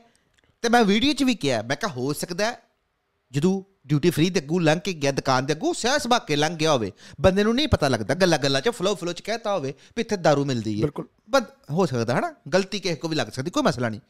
ਪਰ ਜਦੋਂ ਬੰਦਾ ਜਾ ਕੇ ਜਹਾਜ਼ ਵਿੱਚ ਬੈਠਾ ਹੈ, ਤੇ ਜਹਾਜ਼ ਵਿੱਚ ਵੀ ਜਾ ਕੇ ਦੱਸਣ ਡਿਆ ਇੱਥੇ ਬਾਹਰ ਏ ਇਦਾਂ ਇੱਥੇ ਆਰਡਰ ਕਰੀਦਾ ਇੱਥੇ ਇਦਾਂ ਸ਼ਰਾਬ ਮਿਲਦੀ। ਸਪੈਸੀਫਿਕ ਉਹ ਸ਼ਰਾਬ ਨੂੰ ਹੀ ਵਾਰ-ਵਾਰ ਕਹਿ ਰਿਹਾ ਹੈ। ਸ਼ਰਾਬ ਨੂੰ ਹੀ ਕੋਟ ਕਰ ਰਿਹਾ ਇਹ ਨਹੀਂ ਕਹਿ ਰਿਹਾ ਵੀ ਸਰਵਿਸ ਤੇ ਖਾਣਾ ਇਦਾਂ ਮਿਲਦਾ ਹੈ ਜਾਂ ਕੌਫੀ ਜਾਂ ਜਿ- ਹਨਾ ਪਾਣੀ ਦੀ ਐਮਰਜੈਂਸੀ ਲੋੜ ਹੈ ਤੁਹਾਨੂੰ ਇੱਥੋਂ ਲੈ ਲਓ ਪਾਣੀ। ਉਹ ਸਪੈਸੀਫਿਕ ਹਰ ਵਾਰੀ ਸ਼ਰਾਬ ਕਹਿ ਰਿਹਾ ਸ਼ਰਾਬ ਇੱਥੇ ਮਿਲਦੀ। ਮੈਂ ਇਸ ਕਰਕੇ ਰੋਨਾਲਡੋ ਦੀ ਐਗਜ਼ਾਮਪਲ ਦਿੱਤੀ ਸੀ ਕਿ ਫਰੈਸ਼ੀ ਭਾਜੀ ਰੋਨਾਲਡੋ ਨੂੰ ਕੀ ਕੋਈ ਨੁਕਸਾਨ ਹੋਣ ਲੱਗਾ ਸੀ ਰੋਨਾਲਡੋ ਨੂੰ? ਨਹੀਂ ਉਹ ਜਿਹੜੇ ਉਹਦੇ ਅੱਗੇ ਨਹੀਂ ਹੋਣਾ ਸੀ ਉਹਨੂੰ ਕੋਈ ਉਹ- ਉਹ- ਉਹਨੂੰ ਫਾਇਦਾ ਹੀ ਸੀ। ਪਰ ਫਿਰ ਵੀ ਉਹਨੇ ਸੋਚਿਆ ਕਿ ਇਹ ਕੋਕ ਦੀਆਂ ਬੋਤਲਾਂ ਵੇਖ ਕੇ ਕਿਤੇ ਬੱਚੇ ਨਾ ਸਮਝਣ ਕਿ ਰੋਨਾਲਡੋ ਵੀ ਕੋਕ ਪੀਂਦਾ ਹੈ। ਮੇਰੇ ਜਿਹੜੇ ਫੋਲੋਵਰ ਹੈ ਉਹ ਨਾ ਸਮਝਣ ਕਿ ਰੋਨਾਲਡੋ ਜਿਹੜਾ ਇਹਨਾਂ ਦਾ ਹੀਰੋ ਇਹ ਵੀ ਕੋਕ ਪੀਂਦਾ ਤੇ ਅਸੀਂ ਵੀ ਕੋਕ ਲਿਆਈਏ। ਉਹਨੇ ਤਾਂ ਹਟਾ ਦਿੱਤੀ ਹੈ ਕਿ ਮੈਂ ਕੋਕ ਨਹੀਂ ਪੀਂਦਾ। ਤੇ ਹੁਣ ਤੁਹਾਡੇ ਤੁਸੀਂ ਨਹੀਂ ਕਹਿ ਰਹੇ ਬਾਬਾ ਜੀ ਵੀਡੀਓ ਚ ਕਿ ਸ਼ਰਾਬ ਪੀਓ। ਇਸੇ ਕਰਕੇ ਮੈਂ ਰਿਨਾਲਡੋ ਦੀ ਐਗਜ਼ਾਮਪਲ ਦਿੱਤੀ। ਰਿਨਾਲਡੋ ਵੀ ਨਹੀਂ ਕਹਿ ਰਿਹਾ ਕਿ ਕੋਕ ਪੀਓ। ਕੋਈ ਨਹੀਂ ਕਹਿ ਰਿਹਾ ਉਸ ਵੀਡੀਓ 'ਚ ਕਿ ਕੋਕ ਪੀਓ। ਤੇ ਉਹਨੂੰ ਕਿਉਂ ਹਟਾਏ ਨੇ? ਵੀ ਕੋਈ ਵੇਖ ਕੇ ਵੀ ਕਿਸੇ ਦੇ ਦਿਮਾਗ ਤੇ ਅਸਰ ਨਾ ਹੋ ਜੇ ਦੇਖ ਕੇ ਵੀ ਕਿਸੇ ਫੋਲੋਵਰ ਦੇ। ਸਾਹਮਣੇ ਰੱਖੀ ਚੀਜ਼ ਜਿਹੜੀ ਹੋਵੇ ਕਿ ਜੋ ਚੀਜ਼ ਮੈਂ ਸਾਹਮਣੇ ਰੱਖਦਾ ਆ ਮੰਨ ਲਓ ਹੁਣ ਤੁਸੀਂ ਪਾਣੀ ਪੀ। ਰਹੇ ਜੇ। ਬਿਲਕੁਲ। ਹਨਾ ਤੇ ਤੁਸੀਂ ਤੁਹਾਡੇ ਫੋਲੋਵਰ ਜਿਹੜੇ ਤੁਹਾਨੂੰ ਮੰਨ ਲਓ ਚਲੋ ਬੰਦੇ ਦੇਖਦੇ ਨੇ ਬਾਬਾ ਜੀ ਕਹਿਣ ਕਿ ਆਹ ਦੇਖੋ ਜੀ ਆਪਾਂ ਆਹ ਖਾਣਾ ਖਾਈਦਾ ਹੈ ਹਨਾ ਬੰਦਾ ਗੁਰਮਤ ਮਰਿਆਦਾ 'ਚ ਰਹਿ ਕੇ ਇਦਾਂ ਟਰੈਵਲ ਕਰ ਸਕਦਾ ਹੈ। ਤੁਸੀਂ ਜਹਾਜ਼ 'ਚੋਂ ਜੇ ਤੁਸੀਂ ਅੰਮ੍ਰਿਤ ਛਕਿਆ ਤੁਸੀਂ ਆਹ ਚੀਜ਼ਾਂ ਮੰਗਾ ਸਕਦੇ ਹੋ ਇੱਥੇ ਵੈਜੀਟੇਰੀਅਨ ਆ ਮਿਲ ਜਾਂਦਾ ਹੈ। ਉਹ ਚੀਜ਼ਾਂ ਦਿਖਾਉਂਦਾ ਤੇ ਬਾਬਾ ਆਪਾਂ ਕਹਿਣਾ ਕਿ ਬਾਬਾ ਜੀ ਨੇ ਹਨਾ ਦਿਖਾਇਆ ਕਿ ਕਿੱਦਾਂ ਲਾਈਫ ਸਟਾਈਲ ਤੁਸੀਂ ਜੀ ਸਕਦੇ ਹੋ। ਇਸ ਮਰਿਆਦਾ 'ਚ ਰਹਿ ਕੇ ਵੀ ਤੁਸੀਂ ਲਾਈਫ ਸਟਾਈਲ ਜੀ ਸਕਦੇ ਹੋ। ਪਰ ਬਾਬਾ ਜੀ। ਕਹਿ ਰਹੇ ਨੇ ਕਿ ਜਿਹੜੇ ਪੀਣ ਦੇ ਸ਼ਕੀਨ ਨੇ। ਥੋੜੇ ਬਹੁਤ ਜਿਹੜੇ ਨਾ ਇੱਥੇ ਆ ਕੇ ਬੜੇ ਖੁਸ਼ ਹੁੰਦੇ ਨੇ। ਬਾਬਾ ਜੀ ਤੁਹਾਨੂੰ ਕਿਦਾਂ ਪਤਾ ਕਿ ਪੀਣ ਦੇ ਸ਼ਕੀਨ ਉੱਥੇ ਆ ਕੇ ਖੁਸ਼ ਹੁੰਦੇ ਨੇ। ਇਹ ਦੱਸ ਇਹ ਦੱਸੋ ਕਿ ਤੁਸੀਂ ਇਹ ਗੱਲਾਂ ਨੂੰ ਚੰਗੀਆਂ ਨਹੀਂ ਲੱਗਦੀਆਂ। ਤੁਸੀਂ ਚਲੋ ਤੁਹਾਡਾ ਜਿਹੜਾ ਬਾਕੀਆਂ ਨਾਲ ਰੋਲਾ ਚੱਲਦਾ ਤੁਹਾਡੇ ਆਪਣੇ ਦਿਮਾਗੀ ਆਪਣਾ ਜੋ ਤੁਹਾਡੇ ਵਿਚਾਰ ਨੇ ਜੋ ਤੁਹਾਡੇ ਹਨਾ ਸੋਚ ਹੈ ਉਹ ਵੱਖਰਾ ਹੈ। ਉਹਦੇ ਬਾਰੇ ਆਪਾਂ ਕੁਝ ਨਹੀਂ ਬੋਲਦੇ। ਪਰ ਸਾਨੂੰ ਮੈਟਰ ਇਹ ਹੈ ਕਿ ਤੁਸੀਂ ਜੋ YouTube ਤੇ ਵਲੌਗ ਬਣਾਇਆ ਗਲਤੀ ਹਰ ਇਨਸਾਨ ਕੋ ਹੁੰਦੀ ਹੈ। ਮਾੜੀ ਜੀ ਗਲਤੀ ਮੰਨ ਲੈਂਦੇ ਜਾਂ ਕਲਿੱਪ ਵਿੱਚੋਂ ਕ੍ਰੋਪ ਕਰ ਦਿੰਦੇ ਤੇ ਆਪਾਂ ਕਹਿਣਾ ਸੀ ਯਾਰ ਬਾਬਾ ਜੀ ਨੇ ਕਲਿੱਪ ਕ੍ਰੋਪ ਕਰਤੀ ਗਲਤੀ ਨਹੀਂ ਮੰਨ ਗਏ ਹਨਾ। ਉਹ ਕਲਿੱਪ 'ਚ ਕੀ ਸੀਗਾ? ਡਿਊਟੀ ਫ੍ਰੀ ਮੇ। ਹੈਗਾ ਮੈਂ ਕਹਿੰਦਾ ਫਿਰ- ਮੇਰੀ ਗੱਲ ਸੁਣੋ। ਮੇਰੀ ਮੈਂ ਤੁਸੀਂ ਆਪਣੇ ਵਿਚਾਰ ਦਿਓ। ਬਾਬਾ ਜੀ ਕਹ ਰਹੇ ਡਿਊਟੀ ਫ੍ਰੀ ਇੱਥੇ ਹੈਗਾ ਇੱਥੋਂ ਵੀ ਜਿਹੜੇ ਬੋਤਲ ਬਤਲ ਲੈ ਕੇ ਜਾਂਦੇ ਨੇ ਇੱਥੋਂ ਲੈ ਜਾਂਦੇ ਨੇ। ਤੇ ਪਿੱਛੇ ਜੇ ਬਾਬਾ ਜੀ ਨੇ ਕਥਾ 'ਚ ਵੋਡਕਾ ਵਾਲੀ ਗੱਲ ਵੀ ਸੁਣਾਈ ਸੀ। ਕਹਿੰਦੇ ਸੁਣੀ ਗੱਲ ਉਹਦੀ? ਵੋਡਕਾ ਵਾਲੀ ਕਹਿੰਦੇ ਅਸੀਂ ਨਾ ਗਏ ਇੱਥੇ 에어ਪੋਰਟ ਤੇ। ਉਦਾਂ ਹੁਣ ਬਾਬਾ ਜੀ ਨੂੰ ਪਤਾ ਡਿਊਟੀ ਫ੍ਰੀ ਤੋਂ ਕੀ ਮਿਲਦਾ ਹੈ। ਹੁਣ ਬਾਬਾ ਜੀ ਨੂੰ ਪਤਾ ਡਿਊਟੀ ਫ੍ਰੀ ਤੋਂ दारू ਕਿਹੋ ਜੀ ਹੁੰਦੀ ਤੇ ਕਿਹੜੀ ਕਿਹੜੀ दारू ਮਿਲਦੀ ਹੈ। ਅੱਜ ਤੋਂ 2-3 ਮਹੀਨੇ ਪਹਿਲਾਂ ਦੀ ਕਥਾ ਹੈ। ਉਹ ਚ ਕਹਿੰਦੇ ਅਸੀਂ ਗਏ ਕਦੇ ਨਾ ਆਸਟ੍ਰੇਲੀਆ ਪਤਾ ਨਹੀਂ ਹੁਣ ਸ਼ਹਿਰ ਦਾ ਨਾਮ ਭੁੱਲ ਗਿਆ। ਉੱਥੇ ਸਾਨੂੰ ਕਿੰਨੇ ਕਹਤਾ ਕਿ ਇੱਥੇ ਨਾਰੀਅਲ ਜਿਹੜੇ ਨੇ ਨਾ ਨਾਰੀਅਲ ਨਾਰੀਅਲ ਦਾ ਤੇਲ ਬੜਾ ਵਧੀਆ ਮਿਲਦਾ ਤੇ ਆਪਾਂ ਸੋਚਿਆ ਨਾਰੀਅਲ ਦਾ ਤੇਲ ਲੈ ਜਾਂਦੇ ਜਾਂਦੇ ਜਾਂਦੇ। ਤੇ ਡਿਊਟੀ ਫ੍ਰੀ ਤੇ ਕਹਿੰਦਾ 에어ਪੋਰਟ ਤੇ ਸੀ ਤੇ ਉੱਥੇ ਨਾਰੀਅਲ ਵਾਲੀ ਵੋਡਕਾ ਪਈ ਸੀ। ਏਡੀ ਵੱਡੀ ਚਿੱਟੀ ਬੋਤਲ ਤੁਹਾਨੂੰ ਪਤਾ ਵੋਡਕਾ ਕਲੀਨ ਕਲੀਅਰ ਹੁੰਦੀ ਹੈ। ਏਡੀ ਵੱਡੀ ਕਹਿੰਦੇ ਚਿੱਟੀ ਬੋਤਲ ਵੋਡਕਾ ਦੀ। ਤੇ ਕਹਿੰਦਾ ਮੈਂ ਆਪਣੇ ਭਾਈ ਕਿਹਾ ਕਿ ਰੱਖੋ ਇਹਨੂੰ ਅੰਦਰ ਰੇੜੀ ਦੇ। ਕਹਿੰਦਾ ਲੈ ਕੇ ਰੱਖੀ ਰੇੜੀ ਦੇ ਅੰਦਰ ਤੇ ਕਹਿੰਦਾ ਜਿਹੜਾ ਸਾਨੂੰ ਬੰਦਾ ਘਮਾ ਰਿਹਾ ਸੀ ਸ਼ਹਿਰ ਜਿਹਨੇ ਸਾਨੂੰ ਦੱਸਿਆ ਨਾਰੀਅਲ ਦੀ ਇੱਥੇ ਬਹੁਤ ਵਧੀਆ ਮਿਲਦਾ ਤੇਲ ਹਨਾ? ਉਹ ਕਹਿੰਦਾ 에어ਪੋਰਟ ਤੇ ਚੈਕਿੰਗ ਚੁਕਿੰਗ ਕਰਾ ਕੇ ਵਾਪਸ ਆਇਆ ਤੇ ਕਹਿੰਦਾ ਬਾਬਾ ਜੀ ਆਹ ਕੀ? ਤੇ ਕਹਿੰਦੇ ਇਹ ਤਾਂ ਆਪਾਂ ਉਹ ਲਿਆ ਹੈ ਨਾਰੀਅਲ ਦਾ ਤੇਲ। ਤੇ ਕਹਿੰਦਾ ਉਹਨੇ ਸਾਨੂੰ ਸਮਝਾਇਆ ਬਾਬਾ ਜੀ ਇਹ ਤਾਂ ਵੋਡਕਾ ਹੈ। ਕਹਿੰਦਾ ਉਹ। ਤੋਂ ਪਤਾ ਲੱਗਾ ਅੱਛਾ ਇਹ ਵੋਡਕਾ ਹੈ? ਤੇ ਕਹਿੰਦਾ ਨਹੀਂ ਤਾਂ ਲੋਕਾਂ ਨੇ ਸਮਝਣਾ ਇਹ ਸਾਡੇ ਬਾਬੇ ਵੋਡਕਾ ਪੀਂਦੇ ਨੇ। ਬਾਬਾ ਜੀ ਨੂੰ ਅੱਜ ਤੋਂ 2-3 ਮਹੀਨੇ ਪਹਿਲਾਂ ਤਾਂ ਇਹ ਨਹੀਂ ਪਤਾ ਸੀ ਕਿ ਵੋਡਕਾ दारू ਤੇ ਨਾਰੀਅਲ ਦੇ ਤੇਲ 'ਚ ਫ਼ਰਕ ਕੀ ਹੁੰਦਾ ਹੈ। ਅੱਜ ਬਾਬਾ ਜੀ ਕਾਰਨ ਨੇ ਡਿਊਟੀ ਫ੍ਰੀ ਤੋਂ ਉਹੀ ਮਿਲਦੀ ਹੈ। ਇੱਥੋਂ ਲੈ ਸਕਦੇ ਹੋ ਤੁਸੀਂ ਲੈ ਕੇ ਜਾਣਾ ਚਾਹੁੰਦੇ ਹੋ। ਤੇ ਐਦਾਂ ਦੀਆਂ ਭੋਲੀਆਂ ਗੱਲਾਂ ਉਹ ਭੋਲਿਓ ਇਹਦਾ ਨਾ ਕਰੋ। ਠੀਕ ਆ? ਸਭ ਕੁਝ ਪਤਾ ਹੈ ਸਭ ਕੁਝ ਪਤਾ ਹੈ ਪਰ ਫਿਰ ਵੀ ਜਾਣ ਬੁੱਝ ਕੇ ਆਪਣੇ ਆਪ ਚ ਸਫਾਈਆਂ। ਹੁਣ ਤੁਸੀਂ ਭਾਈ ਵੀਡੀਓ 'ਚ ਗੱਲ ਕੀਤੀ ਸੀ ਕਿ ਬਾਬਾ ਜੀ ਤੁਸੀਂ ਦਿਖਾਈ ਕਿਉਂ ਆਪਣੀ ਵੀਡੀਓ 'ਚ? ਤੇ ਬਾਬਾ ਜੀ ਦਾ ਜਵਾਬ ਇਹ ਹੁੰਦਾ ਕਿ ਆਪਾਂ ਜਦੋਂ ਤੁਰੇ ਜਾਂਦੇ ਆ ਤੇ 에어ਪੋਰਟ ਤੇ ਉਹ ਚੀਜ਼ ਆਉਂਦੀ ਹੈ। ਆਉਣ ਨੂੰ ਤਾਂ ਭਾਈ ਦੁਨੀਆ 'ਚ ਰ- ਹਜ਼ਾਰਾਂ ਚੀਜ਼ਾਂ ਆਉਂਦੀਆਂ ਨੇ। ਨੈਟ ਤੇ ਨਹੀਂ ਹਜ਼ਾਰਾਂ ਚੀਜ਼ਾਂ ਆਉਂਦੀਆਂ ਸਭ ਕੁਝ ਥੋੜੀ ਆਪਾਂ ਨੈਟ ਤੇ ਸ਼ੇਅਰ ਕਰ ਦਈਦਾ। ਤੇ ਆਹ ਗੱਲ ਸੀ, ਹੁਣ ਤੁਸੀਂ ਆਪਣੇ ਦੱਸੋ, ਤੁਸੀਂ ਕਿਹੜੇ ਵਿਚਾਰ ਦੇਣੇ ਸੀ? ਵੱਡੇ ਵੱਡੇ ਜਥੇਦਾਰ ਵੀ ਉੱਥੋਂ ਹੀ ਲੰਘ ਕੇ ਜਾਂਦੇ ਨੇ। ਵੱਡੇ ਵੱਡੇ ਪ੍ਰਚਾਰਕ ਵੀ ਉਸੇ ਡਿਊਟੀ ਫ੍ਰੀ ਦੇ ਅੱਗੂ ਲੰਘ ਕੇ ਜਾਂਦੇ ਨੇ। ਉਹ ਭੋਲਿਓ, ਬਾਬਾ ਜੀ, ਉਹ ਵੱਡੇ ਵੱਡੇ ਜਥੇਦਾਰ ਤੁਹਾਡੇ ਵਾਂਗੂ ਡਿਊਟੀ ਫ੍ਰੀ ਦੇ ਅੱਗੇ ਖੜੇ ਹੋ ਕੇ ਇਹ ਨਹੀਂ ਕਹਿਣ ਲੱਗ ਪਾਉਂਦੇ, ਇੱਥੇ दारू ਵੀ ਮਿਲਦੀ ਏ। ਚੁੱਪ ਕਰਕੇ ਅੱਗੇ ਲੰਘ ਜਾਂਦੇ ਨੇ ਮਿਲਦੀ ਤੇ ਮਿਲਦੀ ਠੀਕ ਗੱਲ ਖਤਮ ਹੈ। ਤੁਹਾਡੇ ਵਾਂਗੂ ਖੜੇ ਹੋ ਕੇ ਮਸ਼ਹੂਰੀ ਤੇ ਨਹੀਂ ਨਾ ਉੱਥੇ ਕਰਦੇ। ਵੀ ਕੀ ਯਾਰ ਕੋਈ ਲੌਜੀਕ ਦਿੱਤਾ ਬਾਬੇ ਨੇ। ਕਹਿੰਦਾ ਤੂੰ ਵੱਡੇ ਵੱਡੇ ਪ੍ਰਚਾਰਕ ਵੀ ਲੰਘਦੇ ਨੇ ਉੱਥੇ ਹੀ ਜਥੇਦਾਰ ਲੰਘਦੇ ਨੇ ਤੇ ਲੰਘਦੇ ਤਾਂ ਠੀਕ ਹੈ ਨਾ। ਲੰਘਣਾ ਹੀ ਹੈ ਸਾਰਿਆਂ ਨੇ। ਕੀ ਪ੍ਰੋਬਲਮ ਕੀ? ਅੱਛਾ ਬਾਬਾ ਆਪਣੇ ਪੈਰਾਂ ਤੇ ਪਾਣੀ ਨਹੀਂ ਪੈਣ ਦਿੰਦਾ। ਬਾਬੇ ਨੇ ਕਦੀ ਨਹੀਂ ਕਿਹਾ ਵੀ ਮੇਰੇ ਕੋਲ ਗਲਤੀ ਹੋ ਗਈ। ਬਾਬਾ ਹਰ ਵਾਰੀ ਇਹ ਕਹੇਗਾ ਵੀ ਜਦੋਂ ਕਿਸੇ ਕੋਲ ਤਰਕ ਨਹੀਂ ਹੁੰਦਾ ਫਿਰ ਮਾਰਨ ਤੇ ਆਣਗੇ ਅਸੀਂ ਤੇ ਕਿਸੇ ਨੂੰ ਮਾਰਨ ਤੇ ਨਹੀਂ ਗਏ। ਅਸੀਂ ਤਰਕ ਵਿਚਾਰਨ ਦੀ ਗੱਲ ਕਰ ਰਹੇ ਹਾਂ ਵੀ ਬਾਬਾ ਜੀ ਤਰਕ ਦਿੱਤੇ ਨੇ ਇਹਨਾਂ ਨੂੰ ਬਾਬੇ ਦੀ ਵੀਡੀਓ ਦਿਖਾਈਆਂ ਨੇ। ਅਸੀਂ ਨਹੀਂ ਕੋਈ ਬਾਬੇ ਦੀ ਮੁੰਡੀ ਕੱਟ ਕੇ ਇਹ ਤੇ ਕਹਿੰਦੇ ਹੁੰਦਾ ਨਾ ਬਘੇਲ ਸਿੰਘ ਹੋਰਾਂ ਨੇ। ਹਨਾ? ਚਾਚੇ ਬਘੇਲਾ ਜਿਹੜਾ ਕੁੱਤੇ ਖਾਣੀ ਵਾਲਾ। ਵੀ ਉਹ ਫੋਟੋ ਐਡਿਟ ਕਰ ਦਿੰਦਾ ਹੈ ਇਦਾਂ ਕਰਦਾ ਹੈ। ਅਸੀਂ ਨਹੀਂ ਫੋਟੋ ਐਡਿਟ ਕਰਦੇ ਅਸੀਂ ਤੁਹਾਡੀਆਂ ਹੀ ਕਲਿੱਪਾਂ ਚੱਕ ਕੇ ਵਰਤੀ ਦੀਆਂ ਨੇ। ਤੁਸੀਂ ਕਹਿ ਰਹੇ ਹੋ ਇੱਥੋਂ ਮਿਲਦੀ ਦਾਰੂ। ਮੈਂ ਕਹਿੰਦਾ ਇੱਕ ਹੋਰ ਵੀ ਕਲਿੱਪ ਸੀ ਤੁਸੀਂ ਲਾਸਟ ਤੇ ਲਾਇਆ ਜਿਸ 'ਚ ਕਹਿੰਦਾ ਕਿ ਜੇ ਤੁਹਾਨੂੰ ਗੁਰੂ ਦਾ ਸਿੱਖ ਕੋਈ ਦਿਖ ਜੇ ਠੇਕੇ ਤੇ ਜਾਂਦਾ ਤੇ ਉਹਨੂੰ ਫੜ ਕੇ ਕੁੱਟੋ। ਤੇ ਆਹ ਗੱਲ ਹੁਣ ਮੈਂ ਨਾ ਇੱਕ ਮੈਨੂੰ ਇੱਕ ਹੋਰ ਬੰਦੇ ਦਾ ਮੈਸੇਜ ਆਇਆ ਜਦੋਂ ਮੈਂ ਵੀ ਰੋਸਟ ਕੀਤਾ ਹਨਾ? ਕਹਿੰਦਾ ਭਾਜੀ ਤੁਸੀਂ ਸਿਰਫ ਇਹਨਾਂ ਬਾਰੇ ਬੋਲਦੇ ਹੋ ਬਾਕੀ ਬਾਰੇ ਤਾਂ ਬੋਲਦੇ ਨਹੀਂ। ਹਨਾ? ਜਥੇਦਾਰ ਜਿਹੜਾ ਉੱਥੇ ਗਿਆ ਵਿਆਹ ਤੇ ਗਿਆ ਰਾਗਵ ਚੱਡੇ ਤੇ ਉਹਦੇ ਬਾਰੇ ਵੀ ਬੋਲੋ। ਤੇ ਆਪਾਂ ਭਾਈ ਉਹ ਵੀ ਗੱਲ ਕਰਨੀ ਸੀ ਕਿ ਜਥੇਦਾਰ ਸਾਹਿਬ ਜਿਹੜੇ ਅੱਜ ਤੋਂ ਮਹੀਨਾ ਪਹਿਲਾਂ ਇੰਟਰਵਿਊ 'ਚ ਕਹਿ ਰਹੇ ਸੀ ਕਿ ਸਰਕਾਰ ਨੇ ਬੜਾ ਮਾੜਾ ਕੀਤਾ ਹੈ ਜਿਹੜੇ ਆਪਣੇ ਸਿੰਘਾਂ ਨੂੰ ਚੱਕ ਚੱਕ ਕੇ ਉਹਨਾਂ ਤੇ ਐਨਐਸਏ ਲਾ ਲਾ ਕੇ ਉਹਨਾਂ ਨੂੰ ਦਿਬਰੂਗੜ੍ਹ ਜੇਲ੍ਹ 'ਚ ਸੁੱਟਿਆ ਗਿਆ ਹੈ ਤੇ ਆਪਾਂ ਖੜਾਂਗੇ ਸਿੰਘਾਂ ਨਾਲ। ਤੇ ਜਥੇਦਾਰ ਸਾਹਿਬ ਜੀ ਤੁਸੀਂ ਵੀ ਕੋਈ ਚੰਗੀ ਕੰਮ ਨਹੀਂ ਕੀਤਾ ਕਿ ਚੱਕ ਕੇ ਉਹਨਾਂ ਰਾਗਵ ਚੱਡੇ ਦੇ ਵਿਆਹ ਤੇ ਜਾ ਕੇ ਤੇ ਫੋਟੋਆਂ ਖਿੱਚਦੇ ਫਿਰਦੇ ਹੋ? ਕੋਈ ਚੰਗੀ ਗੱਲ ਨਹੀਂ ਹੈ ਕਿ ਆਪਾਂ ਜੇ ਧਰਮ ਜੇ ਤੁਹਾਨੂੰ ਤੁਹਾਨੂੰ ਕੋਈ ਕੌਮ ਨੇ ਅੱਗੇ ਲਾਇਆ ਸੀ ਸੋਚਿਆ ਸੀ ਕਿ ਚਲੋ ਸਾਡਾ ਜਥੇਦਾਰ ਹੁਣ ਸਾਡੀ ਗੱਲ ਕਰੇਗਾ ਕਿ ਭਗਵੰਤ ਮਾਨ ਦੇ ਖਿਲਾਫ ਹੋ ਗਿਆ ਜਥੇਦਾਰ ਕਿ ਭਗਵੰਤ ਮਾਨ ਨੇ ਕੰਮ ਗਲਤ ਕੀਤਾ ਜਥੇਦਾਰ ਆਪਣੇ ਸਟੈਂਡ ਤੇ ਖੜਿਆ ਪਹਿਲੀ ਵਾਰ ਲੱਗਾ ਜਥੇਦਾਰ ਆਪਣੇ ਸਟੈਂਡ ਤੇ ਖੜਿਆ ਪਰ ਮਹੀਨਾ ਕੀ ਖੜੇ ਜਥੇਦਾਰ ਸਾਹਿਬ ਜਥੇਦਾਰ ਸਾਹਿਬ ਵੀ ਉਦੋਂ ਵਿਆਹ ਤੇ ਚਲੇ ਗਏ। ਆਹੋ। ਆ ਜਥੇਦਾਰ ਵਿਆਹ ਤੇ ਮੈਂ ਮੈਂ ਨਾ ਸੋਚਦਾ ਪਿਆ ਸੀ ਜਥੇਦਾਰ ਦੀ ਵੀਡੀਓ ਵੇਖ ਕੇ ਨਾ ਜਥੇਦਾਰ ਵਿਆਹ ਤੇ ਗਿਆ ਕਿਉਂ ਹੈ? ਜਥੇਦਾਰ ਨੂੰ ਦਾ ਰਿਸ਼ਤੇਦਾਰ ਸੀ ਰਾਗਵ ਚੱਡਾ? ਪਤਾ ਨਹੀਂ ਭਾਜੀ ਉਹ ਆਮ ਆਦਮੀ ਪਾਰਟੀ ਜਾਂ ਭਗਵੰਤ ਮਾਨ ਨੇ ਸੱਦਿਆ ਹੋਣਾ ਜਾਂ ਖੇਰ ਨੇ ਜਾਂ ਸਰਕਾਰੀ ਦਰਬਾਰੇ ਜਾਣਾ ਪੈਂਦਾ ਫਿਰ ਇਹ ਗੱਲਾਂ। ਫਿਰ ਆਪਾਂ ਤਾਂ ਵੈਸੇ ਭਾਜੀ ਇੱਕ ਸਿੱਖਾਂ ਦੀ ਸਭ ਤੋਂ ਉੱਚੀ ਜਗ੍ਹਾ ਦੇ ਆਪਾਂ ਮੇਨ ਆਪਾਂ ਹੈਗੇ ਹਨਾ? ਮੇਨ ਜਿਹਦਾ ਅਕਾਲ ਤਖਤ ਦੇ ਜਥੇਦਾਰ ਨੇ ਸਭ ਤੋਂ ਉੱਚੀ ਹੈ ਸਿੱਖਾਂ ਲਈ। ਸਾਰੇ ਸਿੱਖਾਂ ਲਈ ਉਹ ਚੀਜ਼ ਸਭ ਤੋਂ ਉੱਤੇ ਹੁੰਦੀ ਹੈ ਕੋਈ ਸਰਕਾਰਾਂ ਦਰਬਾਰੇ ਸਰਕਾਰੇ ਕਿਸੇ ਤੋਂ ਵੀ ਉੱਤੇ ਹਨਾ? ਤੇ ਉਹ ਜਥੇਦਾਰ ਤੇ ਜਨਤਾ ਨੂੰ ਉਮੀਦ ਹੋਈ ਸੀ ਕਿ ਸਾਡਾ ਜਥੇਦਾਰ ਪਹਿਲੀ ਵਾਰ ਸਿੱਖਾਂ ਦੇ ਹੱਕ 'ਚ ਬੋਲਿਆ। ਪਰ ਜਥੇਦਾਰ ਜੀ ਫਿਰ ਉਹ- ਉਹਨਾਂ ਦੇ ਵਿਆਹਾਂ ਤੇ ਜਾਂਦੇ ਫਿਰਦੇ ਨੇ ਜਿਹੜੇ ਜਿਨ੍ਹਾਂ ਨੇ ਆਪਣੇ ਸਿੰਘਾਂ ਨੇ ਇਦਾਂ ਕੀਤਾ। ਬਿਨਾਂ ਕਸੂਰ ਦੇ ਸਿੰਘ ਅੰਦਰ ਪਾਏ ਨੇ। ਚਲੋ ਕਸੂਰ ਵਾਲੇ ਤਾਂ ਮੰਨਦੇ ਆ ਪਰ ਬਿਨਾਂ ਕਸੂਰ ਵਾਲੇ ਚੱਕ ਚੱਕ ਅੰਦਰ ਪਾਏ ਨੇ ਭਾਜੀ। ਆਹੋ ਪ੍ਰਧਾਨ ਮੰਤਰੀ ਬਾਜੇ ਕੇ ਵਿਚਾਰਾ। ਉਹਦੇ ਤੋਂ ਕੀ ਖਤਰਾ ਹੋ ਸਕਦਾ ਫਰਜੀ ਭਾਜੀ ਉਹਨੂੰ? ਅੱਛਾ ਮੈਂ ਗੱਲ ਇਹ ਕਰਨ ਲੱਗਾ ਫਰਜੀ ਭਾਜੀ ਕਿ ਜਥੇਦਾਰ ਚਲੋ ਜੇ ਤੇ ਰਿਸ਼ਤੇਦਾਰ ਹੈ ਕੋਈ ਹਨਾ? ਰਾਗਵ ਚੱਡੇ ਦਾ ਕੋਈ ਰਿਸ਼ਤੇਦਾਰ ਹੈ ਉਰੇ ਉੱਪਰ ਫਿਰ ਤੇ ਮੈਂ ਕਹਿੰਦਾ ਜਥੇਦਾਰ ਤੇ ਜਾਣਾ ਹੈ, ਕਿਉਂਕਿ ਰਿਸ਼ਤੇਦਾਰੀ ਚ ਫਰਜੀ ਭਾਈ ਜਾਣਾ ਪੈਂਦਾ ਹੈ। ਪਰ ਅਗਰ ਜਥੇਦਾਰ ਦੀ ਕੋਈ ਰਿਸ਼ਤੇਦਾਰੀ ਨਹੀਂ ਹੈ ਰਾਗਵ ਚੱਡਾ ਨਾਲ ਸਿਰਫ ਉਹ ਇਸੇ ਕਰਕੇ ਗਿਆ ਕਿ ਇਹਨਾਂ ਦੀ ਸਰਕਾਰ ਹੈ। ਤੇ ਫਿਰ ਤੇ ਜਥੇਦਾਰ ਦੀ ਬਹੁਤ ਵੱਡੀ ਗਲਤੀ ਹੈ ਬਹੁਤ ਜ਼ਿਆਦਾ ਵੱਡੀ ਗਲਤੀ ਬਿਲਕੁਲ ਭਾਜੀ। ਨਹੀਂ ਜਾਣਾ ਚਾਹੀਦਾ ਫਿਰ ਤੇ ਇਹਨਾਂ ਨੂੰ ਹਰ ਇੱਕ ਸਿੱਖ ਦੇ ਜੇ ਇਹ- ਇਹ- ਇਹ- ਇਹਦੇ ਵਿਆਹ ਤੇ ਗਿਆ ਵੇ ਰਗਵ ਚੱਡੇ ਦੀ ਮੰਗਣੀ ਤੇ ਗਿਆ ਵੇ ਤੇ ਫਿਰ ਤੇ ਬਾਬਾ ਜੀ ਨੂੰ ਜਿਹੜਾ ਕੋਈ ਆਮ ਸਿੱਖ ਦੀ ਮੰਗਣੀ ਹੁੰਦੀ ਜਾਂ ਸ਼ਾਦੀ ਹੁੰਦੀ ਉਹਦੇ ਤੇ ਵੀ ਫਿਰ ਜਾਣਾ ਚਾਹੀਦਾ। ਬਿਲਕੁਲ ਬਿਲਕੁਲ। ਤੇ ਨਾਲੇ ਆਪਣਾ ਸ਼ਾਇਦ ਹੋ ਸਕਦਾ ਪਰਿੰਤੀ ਚੋਪੜਾ ਵਾਲਾ ਬਾਬਾ ਜੀ ਦੀ ਕੋਈ ਰਿਸ਼ਤੇਦਾਰੀ ਹੋਵੇ ਰਾਘਵ ਚੱਡੇਵਾਲ ਨਾ ਹੋਵੇ ਉਧਰੋਂ ਵੀ ਹੋ ਸਕਦਾ। ਆਪਾਂ ਕਿਉਂ ਕਹਿਣਾ ਮੁੰਡੇ ਵੱਲੋਂ ਰਿਸ਼ਤੇਦਾਰੀ ਹੈ ਕੁੜੀ ਵੱਲੋਂ ਵੀ ਹੋ ਸਕਦੀ ਹੈ। ਕਿਸ ਆਹੋ ਪਰ ਮੇਰੇ ਕਹਿਣ ਦਾ ਮਤਲਬ ਕਿ ਜੇ ਰਿਸ਼ਤੇਦਾਰੀ ਆ ਫਿਰ ਫਿਰ ਨਹੀਂ ਕਿਸੇ ਨੂੰ ਬੋਲਣ ਦਾ ਹੱਕ ਵੀ ਤੁਸੀਂ ਕਿਉਂ ਗਏ ਹੋ? ਕਿਉਂਕਿ ਉਹਦੀ ਰਿਸ਼ਤੇਦਾਰੀ ਹੈ ਹੈਨਾ? ਪਰ ਜੇ ਰਿਸ਼ਤੇਦਾਰੀ ਨਹੀਂ ਹੈ ਉਹਨਾਂ ਦੀ ਕਿਸੇ ਨਾਲ ਨਹੀਂ ਸਿਰਫ ਉਹ ਇਸ ਕਰਕੇ ਗਏ ਨੇ ਕਿ ਇਹ ਇਸ ਟਾਈਮ ਸਰਕਾਰ 'ਚ ਨੇ। ਤਾਂ ਉਹ ਗਏ ਨੇ ਫਿਰ ਤੇ ਬਹੁਤ ਮਾੜੀ ਗੱਲ ਹੈ ਜਥੇਦਾਰ ਵਾਸਤੇ। ਬਿਲਕੁਲ ਫਿਰ ਤੇ ਸਮਝ ਹੀ ਜਾਓ ਫਿਰ ਚਮਚਾਗਿਰੀ ਕਰ ਰਹੇ ਨੇ ਜਥੇਦਾਰ ਸਾਹਿਬ। ਹੋਰ ਕੀ ਬਾਈ? ਇਹਨੂੰ ਉਹੀ ਚੀਜ਼ ਕਹਿ ਸਕਦੇ ਆ ਹਾਂ। ਅੱਛਾ ਫਰੈਸ਼ੀ ਭਾਜੀ ਸੱਚ ਮੈਨੂੰ ਨਾ ਗੱਲ ਖਬਰ ਯਾਦ ਆ ਗਈ। ਫਰੈਸ਼ੀ ਭਾਜੀ ਮੈਂ ਤੈਨੂੰ ਦੱਸ ਹੀ ਦਵਾਂ ਫਿਰ ਨਾ ਆਪਾਂ ਅਗਲਾ ਟੌਪਿਕ ਸ਼ੁਰੂ ਕਰਨਾ ਹੈ।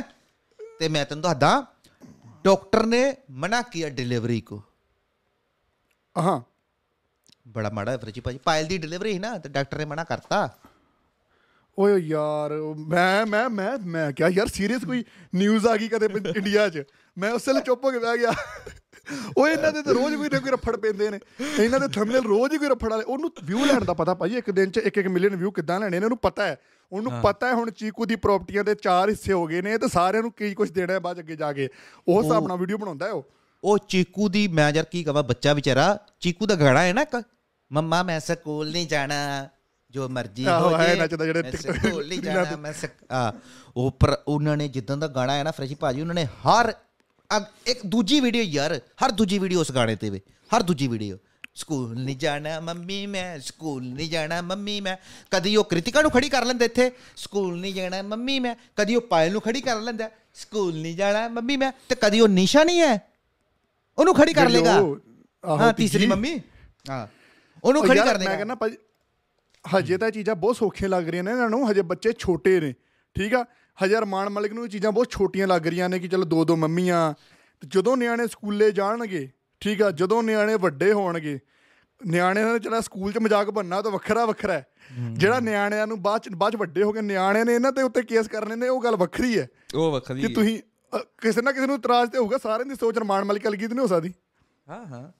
ਅੱਛਾ ਉਹ ਜਿਹੜੀ ਨਾ ਜਿਹੜੀ ਨਿਸ਼ਾ ਇਹਨਾਂ ਦੀ ਤੀਜੇ ਤੀਜੀ ਮੰਮੀ ਆਹੋ ਆਹੋ ਆਹੋ ਵਾ- ਹੁਣ ਲੋਕੀ ਸਾਰੇ ਕਹਿੰਦੇ ਪਏ ਨੇ ਨਾ ਤੀਜੀ ਵਾਈਫ ਉਹਦੀ ਤੀਜੀ ਵਾਈਫ ਤੀਜੀ ਵਾਈਫ ਹੈ ਬਿਲਕੁਲ, ਜਿੱਦਣ ਅਰਮਾਨ ਜਿੱਦਣ ਅਰਮਾਨ ਮਲਕ ਨੂੰ ਗੁੱਸਾ ਜਿਹਾ ਚੜ ਗਿਆ ਨਾ ਲੋਕਾਂ ਤੋਂ ਵੀ ਮੈਨੂੰ ਤੀਜੀ ਵਾਈਫ ਕਹੀ ਜਾਂਦੇ ਬੇਟੀ ਤੀਜੀ ਵਾਈਫ ਹੈ ਨਾ ਉਦਨ ਆ ਕੇ ਨਾ ਇਹਨਾਂ ਨੇ ਕਹਿਣਾ ਆਪ ਲੋਗੋं की कितनी गंदी सोच है ये मेरी एक दोस्त है हम एज ए दोस्त रहते हैं आप लोगों की कितनी गंदी सोच है मैंने आज तक उसको ऐसी नज़र से नहीं देखा कितनी सफाइयां ਦੇਣੀਆਂ ਨੇ ਇਹਨਾਂ ਨੇ ਪਰ ਲੋਕਾਂ ਦਾ ਦਿਮਾਗ ਪਹਿਲਾਂ ਹੀ ਇਹ ਆਪ ਇਦਾਂ ਯਾਰ ਜੇ ਤੇ ਤੁਸੀਂ ਇਦਾਂ ਦੇ ਹਰਕਤਾਂ ਨਾ ਕਰੋ ਤੇ ਲੋਕਾਂ ਦਾ ਨਹੀਂ ਜਾਣਾ ਉਸ ਵਾਲੇ ਪਾਸੇ ਧਿਆਨ ਨਾ ਹੁਣ ਹਰਕਤਾਂ ਤੁਸੀਂ ਵੇ ਵਲੋ ਰੀਲਾਂ ਹੀ ਨਾ ਵਲ- ਬਣਾਓ।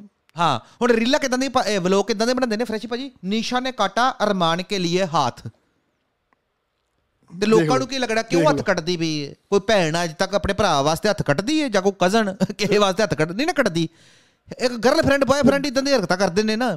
ਤੇ ਉਹ ਲੋਕੀ ਤੂੰ ਕੀ ਸੋਚਣ? ਤੇ ਬਾਅਦ ਚ ਸੱਚੇ ਹੋ ਜਾਣਾ। ਗਾਣੇ ਵੀ ਗਾਣੇ ਵੀ ਉਹੋ ਜਿਹੇ ਰੀਲਾਂ ਰੀਲਾਂ ਤੇ ਗਾਣੇ ਵੀ ਉਹੋ ਜਿਹੇ ਲਾ ਲਾ ਕੇ ਆਪਾਂ ਰੀਲਾਂ ਬਣਾਉਣੀਆਂ ਨੇ।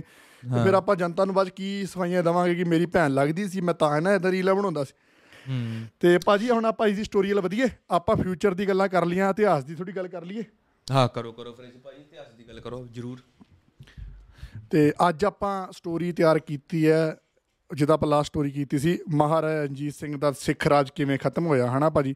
ਸਿੱਖ ਰਾਜ ਦੇ ਆਪਾਂ ਖਾਤਮੇ ਤੱਕ ਦੀ ਸਟੋਰੀ ਦੱਸਤੀ ਕਿ ਕਿੱਦਾਂ ਸਿੱਖ ਰਾਜ ਖਤਮ ਹੋਇਆ, ਕਿੱਦਾਂ ਕਿੰਨਿਆਂ ਨੇ ਗਦਾਰੀਆਂ ਕੀਤੀਆਂ ਤੇ ਐਂਡ ਤੇ ਮਹਾਰਾਣੀ ਜਿੰਦਾ ਨੂੰ ਦੇਸ਼ ਨਿਕਾਲਾ ਮਿਲ ਗਿਆ ਤੇ ਮਹਾਰਾਜਾ ਰਣਜੀਤ ਸੌਰੀ ਮਹਾਰਾਜਾ ਦਲੀਪ ਸਿੰਘ, ਜਿਹੜਾ ਮਹਾਰਾਜਾ ਰਣਜੀਤ ਸਿੰਘ ਦਾ ਆਖਰੀ ਮੁੰਡਾ ਸੀਗਾ, ਉਹਨੂੰ ਗੋਰਿਆਂ ਨੇ ਆਪਣੇ ਕਬਜ਼ੇ 'ਚ ਲੈ ਲਿਆ। ਹੁਣ ਇਹ ਚੀਜ਼ ਲੋਕਾਂ ਨੂੰ ਬੜੀ ਆਮ ਲੱਗਦੀ ਹੈ, ਬੜੀ ਛੋਟੀ ਚੀਜ਼ ਹੈ ਕਿ ਕਬਜ਼ੇ 'ਚ ਲੈ ਲਿਆ। ਪਹਿਲਾਂ ਭਾਜੀ ਉਹ ਛੋਟੇ ਜਿਹੇ ਬੱਚੇ ਨੂੰ ਫਤਿਹਗੜ੍ਹ ਸਾਹਿਬ ਲੈ ਕੇ ਜਾਇਆ ਜਾਂਦਾ ਹੈ, ਫਤਿਹਗੜ੍ਹ ਜਾ ਕੇ। ਉਹਦੀ ਉੱਥੇ, ਉਹਦਾ ਧਰਮ ਪਰਿਵਰਤਨ ਕੀਤਾ ਜਾਂਦਾ ਹੈ। ਫਤਿਹਗੜ੍ਹ ਹਨਾ ਉਹਨੂੰ ਕਹਿੰਦੇ ਉਹਦਾ ਉੱਥੇ ਧਰਮ ਪਰਿਵਰਤਨ ਕੀਤਾ ਜਾਂਦਾ ਹੈ। ਤੇ ਲ- ਉਸ ਤੋਂ ਬਾਅਦ ਭਾਜੀ ਉਹਨੂੰ 1853 ਚ ਬ੍ਰਿਟਿਸ਼ ਜਿਹੜੀ ਆ- ਆਰ- ਆਰਮੀ ਹੁੰਦੀ, ਬ੍ਰਿਟਿਸ਼ ਇੰਡੀਆ ਫੋਰਸ ਜਿਹੜੀ ਹੁੰਦੀ ਹੈ, ਉਹਦੇ ਵੱਲੋਂ ਉਹਨੂੰ ਭੇਜ ਦਿੱਤਾ ਜਾਂਦਾ ਹੈ ਇੰਗਲੈਂਡ ਇੰਗਲੈਂਡ ਇੱਕ ਛੋਟੇ ਬੱਚੇ ਨੂੰ ਭੇਜਿਆ ਜਾਂਦਾ ਹੈ, ਜਿਹਨੂੰ ਇਹ ਵੀ ਨਹੀਂ ਪਤਾ ਕਿ ਮੈਂ ਸਿੱਖਿਆ, ਮੇਰੇ ਚ ਮਹਾਰਾਜਾ ਰਣਜੀਤ ਸਿੰਘ ਦਾ ਖੂਨ ਹੈ ਤੇ ਉਹ ਬੰਦੇ ਨੂੰ- ਬੱਚੇ ਨੂੰ ਕੁਵੀਨ ਵਿਕਟੋਰੀਆ ਸੀ ਉਦੋਂ ਇੰਗਲੈਂਡ ਦੀ ਮਹਾਰਾਣੀ ਉਹਨੂੰ ਇੰਗਲੈਂਡ 'ਚ ਰੱਖਿਆ ਜਾਂਦਾ ਹੈ ਤੇ ਭਾਜੀ ਛੋਟੇ ਹੁੰਦਿਆਂ ਤੋਂ ਹੀ ਨਾ, ਉਹ ਬੰਦਾ, ਮਤਲਬ ਕਿ ਤੁਹਾਨੂੰ ਪਤਾ ਖੂਨ ਜਦੋਂ, ਜਿਹੜੇ ਬੰਦੇ ਦਾ ਖੂਨ ਹੋਵੇ, ਆਪਣੀ ਉਹੋ ਜਿਹੀ ਚੀਜ਼ਾਂ ਆਪਣੇ 'ਚ ਨਿਕਲਦੀਆਂ ਨੇ, ਹਨਾ? ਉਹਨੂੰ ਘੋੜ ਸਵਾਰੀ, ਨਿਸ਼ਾਨੇਬਾਜ਼ੀ, ਉਹਦਾ ਬਹੁਤ ਸ਼ੌਂਕ ਸੀ ਭਾਜੀ ਤੇ ਦੇਸ਼ ਦੇ ਟੌਪ ਸ਼ੂਟਰਾਂ 'ਚ ਹੁੰਦਾ ਸੀ ਬੰਦਾ ਉਹ। ਮਤਲਬ ਕਿ ਜੇ ਤੁਹਾਨੂੰ ਗੰਨਾਂ ਦੀ ਸ਼ੂਟਿੰਗ 'ਚ ਰੇਂਜ 'ਚ ਟੌਪ ਸ਼ੂਟਰਾਂ 'ਚ ਦੇਸ਼ ਦੇ, ਉਸ ਟਾਈਮ ਬ੍ਰਿਟਿਸ਼ ਬ੍ਰਿਟਿਸ਼ ਜਿਹੜੀ ਇੰਗਲੈਂਡ ਹੁੰਦਾ ਸੀ, ਉਹਦੇ ਉਹਦੇ 'ਚ ਬੰਦਾ ਹੁੰਦਾ ਸੀ ਉਹ। ਪਰ ਭਾਜੀ ਉਹਨੂੰ ਪੈਨਸ਼ਨ ਵੀ ਲਾਈ ਸੀ ਛੋਟੇ ਬੱਚੇ ਨੂੰ। ਸਿੱਖ ਰਾਜ ਦਾ ਆਖਰੀ ਮਹਾਰਾਜਾ ਨੂੰ ਕਹਿੰਦੇ ਉਹਨੂੰ ਪੈਨਸ਼ਨ ਵੀ ਲਾਈ ਸੀ ਤੇ ਪੈਨਸ਼ਨ ਦੇ ਨਾਲ ਉਹਨੂੰ ਪੂਰੀ ਐਸ਼ੋ ਆਰਾਮ ਦਿੱਤੀ ਜਾਂਦੀ ਸੀ। ਜਿੱਥੇ ਉਹ ਰਹਿੰਦਾ ਸੀ, ਕਿਉਂਕਿ ਉਹਦੇ ਉਹਦੇ ਲਈ ਤਾਂ ਉਹ ਇੱਕ ਕ੍ਰਿਸਚੀਅਨ ਹੀ ਸੀਗਾ, ਕਿਉਂਕਿ ਛੋਟੇ ਬੱਚੇ ਨੂੰ ਪਤਾ ਹੀ ਨਹੀਂਗਾ ਹੁਣ ਭਈ ਉਹਨੂੰ ਪੂਰੀ ਐਸ਼ੋ ਆਰਾਮ, ਕੁੜੀਆਂ ਨਾਲ ਉਹਨੇ ਘੁੰਮਣਾ, ਪਾਰਟੀਆਂ ਕਰਨੀਆਂ दारू ਪੀਣੀ, ਠੀਕ ਆ? ਪਰ ਜਦੋਂ ਉਹਨੂੰ ਪਤਾ ਲੱਗਦਾ ਸੀ ਕਿ ਮੈਂ ਇਹਨਾਂ ਨੇ ਮੈਨੂੰ ਲੈ ਕੇ ਆਂਦਾ, ਮੇਰਾ ਪਿਛੋਕੜ ਕੋਈ ਹੋਰ ਹੈ। ਮੇਰਾ ਪਿਛੋਕੜ, ਉਹਨੂੰ ਨਹੀਂ ਸੀ ਪਤਾ ਮਹਾਰਾਜਾ ਰਣਜੀਤ ਸਿੰਘ ਦਾ ਪਿਛੋਕੜ, ਮੇਰਾ ਪਿਛੋਕੜ ਕੋਈ ਹੋਰ ਹੈ। ਉਹਨੂੰ ਤਾਂ ਗੁੱਠਣੀ ਉਹਨੇ ਬਾਰ-ਬਾਰ ਜਿਹੜੇ ਉਹਦੀ ਰਾਖੀ ਕਰਨ ਨੂੰ ਬ੍ਰਿਟਿਸ਼ ਬ੍ਰਿਟਿਸ਼ ਗਵਰਨਮੈਂਟ ਦੇ ਬੰਦੇ ਰੱਖੇ ਸੀ ਉਹਨੇ ਪੁੱਛਿਆ ਕਰਨਾ ਮਹਾਰਾਜਾ ਦਲੀਪ ਸਿੰਘ ਨੇ ਕਿ ਮੇਰਾ ਮਾਪਿਓ ਕੌਣ ਹੈ ਤੇ ਮੈਨੂੰ ਤੁਸੀਂ ਲੈ ਕੇ ਕੱਤੋਂ ਆਏ ਤੇ ਮੇਰੀ ਕੀ ਹਿਸਟਰੀ ਹੈ ਭਾਜੀ ਇੱਥੇ? ਉਹਨਾਂ ਨੇ ਨਹੀਂ ਦੱਸਿਆ ਕਰਨਾ ਹਨਾ? ਤੇ ਪਰ ਕਿਉਂਕਿ ਸਰਕਾਰ ਵੱਲੋਂ ਉਹਨਾਂ ਨੂੰ ਆਰਡਰ ਸੀ ਕਿ ਆਪਾਂ ਰਾਜੇ ਨੂੰ ਇਹ ਕਦੇ ਅਹਿਸਾਸ ਨਹੀਂ ਕਰਾਉਣ ਦੇਣਾ ਕਿ ਤੇਰਾ ਵੀ ਕੋਈ ਰਾਜ ਸੀਗਾ ਤੇਰਾ ਵੀ ਕੋਈ ਰਾਜ ਹੈਗਾ ਅੱਜ ਦੀ ਡੇਟ 'ਚ ਜਿਹੜਾ ਆਪਾਂ ਧੱਕੇ ਨਾਲ ਅੰਡਰ ਕੀਤਾ। ਹੁਣ ਭਾਈ ਜੀ ਕਈ ਲੋਕੀ ਨਾ ਇਹ ਤਰਕ ਦਿੰਦੇ ਇੰਟਰਨੈਟ ਤੇ ਕਿ ਰਾਜ ਬੜੇ ਦੁਨ- ਦੁਨੀਆ ਦੇ ਰਾਜ ਆਏ ਨੇ, ਮਰਾਠਿਆਂ ਦਾ ਰਾਜ ਆਇਆ ਹੈ, ਗੋਰਖਿਆਂ ਦਾ ਰਾਜ ਆਇਆ ਹੈ। ਪਤਾ ਨਹੀਂ ਹੋਰ ਕਿਹੜੀ ਕਿਹੜੀ ਕਿੰਗਡਮਸ ਦੁਨੀਆ ਤੇ ਆਈਆਂ ਨੇ, ਮੰਗੋਲੀਅਨ ਅੰਪਾਇਰ ਆਇਆ ਹੈ, ਪਤਾ ਨਹੀਂ ਕਿੰਨੇ ਕਿੰਨੇ ਰਾਜੇ, ਹਨ? ਹੁਣ ਭਾਜੀ ਰਾਜ ਜਿੱਤੇ ਜਾਂਦੇ ਨੇ ਜੰਗਾਂ 'ਚ ਲੜ ਕੇ। ਰਾਜ ਜਿੱਤੇ ਜਾਂਦੇ ਨੇ ਜੰਗਾਂ 'ਚ ਲੜ ਕੇ ਤੇ ਜਿੱਥੇ ਜ- ਮੰਨ ਲਓ ਜੰਗਾਂ 'ਚ ਰਾਜ ਹਾਰਿਆ ਹੋਵੇ ਤੇ ਬੰਦਾ ਮੰਨੇ ਕਿ ਹਾਂ, ਰਾਜ ਆਪਾਂ ਹਾਰ ਗਏ ਆ ਸਾਡਾ ਉਹ ਰਾਜ ਤੇ ਕੋਈ ਹੱਕ- ਅਧਿਕਾਰ ਨਹੀਂ ਰਿਹਾ। ਕਿਉਂਕਿ ਦੂਜਾ ਰਾਜਾ ਆਇਆ, ਉਹਨੇ ਸਾਨੂੰ ਹਰਾਇਆ, ਉਹਦੀ ਫੋਰਸ ਜ਼ਿਆਦੀ ਸੀ, ਸਾਡਾ ਰਾਜ ਗਿਆ। ਪਰ ਇੱਥੇ ਇੱਕ ਛੋਟੇ ਬੱਚੇ ਨੂੰ ਧੱਕੇ ਨਾਲ ਉਹਦੇ ਕੋਲ ਰਾਜ ਖੋਇਆ ਜਾਂਦਾ ਹੈ। ਇਹ ਕਹਿਣ ਦੇ ਜੀ ਕਿ ਹਜੇ ਉਹ ਕੈਪੇਬਲ ਨਹੀਂ ਆ ਰਾਜ ਚਲਾਉਣ ਦੇ। ਜਦੋਂ ਵੱਡਾ ਹੋਊਗਾ, ਉਦੋਂ ਇਹਦਾ ਰਾਜ ਨੂੰ ਵਾਪਸ ਮਿਲ ਜੂਗਾ। ਉਹਦੇ ਚੱਕਰ ਚ ਉਹਨੂੰ ਲੈ ਕੇ ਉਹਨੂੰ ਧਰਮ ਦਾ ਪ੍ਰਵਰਤਨ ਕੀਤਾ ਜਾਂਦਾ ਹੈ। ਮੇਨ ਪ੍ਰੋਬਲਮ ਸਿੱਖ ਰਾਜ ਦੀ ਇੱਥੋਂ ਲੋਕਾਂ ਨੂੰ ਲੱਗਦਾ ਹੈ ਕਿ ਇਹ ਸਾਡੇ ਨਾਲ ਧੱਕਾ ਹੋਇਆ। ਹੁਣ ਮੈਂ ਤੁਹਾਨੂੰ ਦੱਸਿਆ ਕਿ ਜਦੋਂ ਦਲੀਪ ਸਿੰਘ ਵੱਡਾ ਹੁੰਦਾ ਭਾਜੀ ਹੌਲੀ ਹੌਲੀ ਉਹਨੂੰ ਤਾਂਗ ਛਿੜਦੀ ਹੈ ਕਿ ਆਪਣੇ ਮਾਂ ਬਾਰੇ ਜਾਣਾ। ਉਹਦਾ ਇੱਕ ਯਾਰ ਦੋਸਤ ਹੁੰਦਾ ਜੋ ਕਿ ਜੰਮਿਆ ਬ੍ਰਿਟਿਸ਼ ਚ ਹੁੰਦਾ, ਪਰ ਹੁੰਦਾ ਸਿੱਖ ਹੈ। ਉਹਨੂੰ ਹੌਲੀ ਹੌਲੀ ਦੱਸਣ ਦੱਸਣਾ ਸ਼ੁਰੂ ਕਰਦਾ ਹੈ ਕਿ ਉਹਦਾ ਨਾਂ ਰੂਟ ਸਿੰਘ ਹੈ ਰੂਟ ਸਿੰਘ ਹਾਂ ਰੂਟ ਸਿੰਘ ਸੀ ਨਾਂ ਉਹਦਾ ਕਿ ਮਹਾਰਾਜਾ ਜੀ ਤੁਹਾਡਾ ਰਾਜ ਸੀਗਾ ਤੇ ਤੁਹਾਡੇ ਮਾਤਾ ਜੀ ਮਾਤਾ ਜਿੰਦ ਕੌਰ ਨੇ ਮਹਾਰਾਣੀ ਜਿੰਦ ਕੌਰ ਨੇ ਤੇ ਉਹ ਇਸ ਟਾਈਮ ਨੇਪਾਲ ਚ ਨੇ।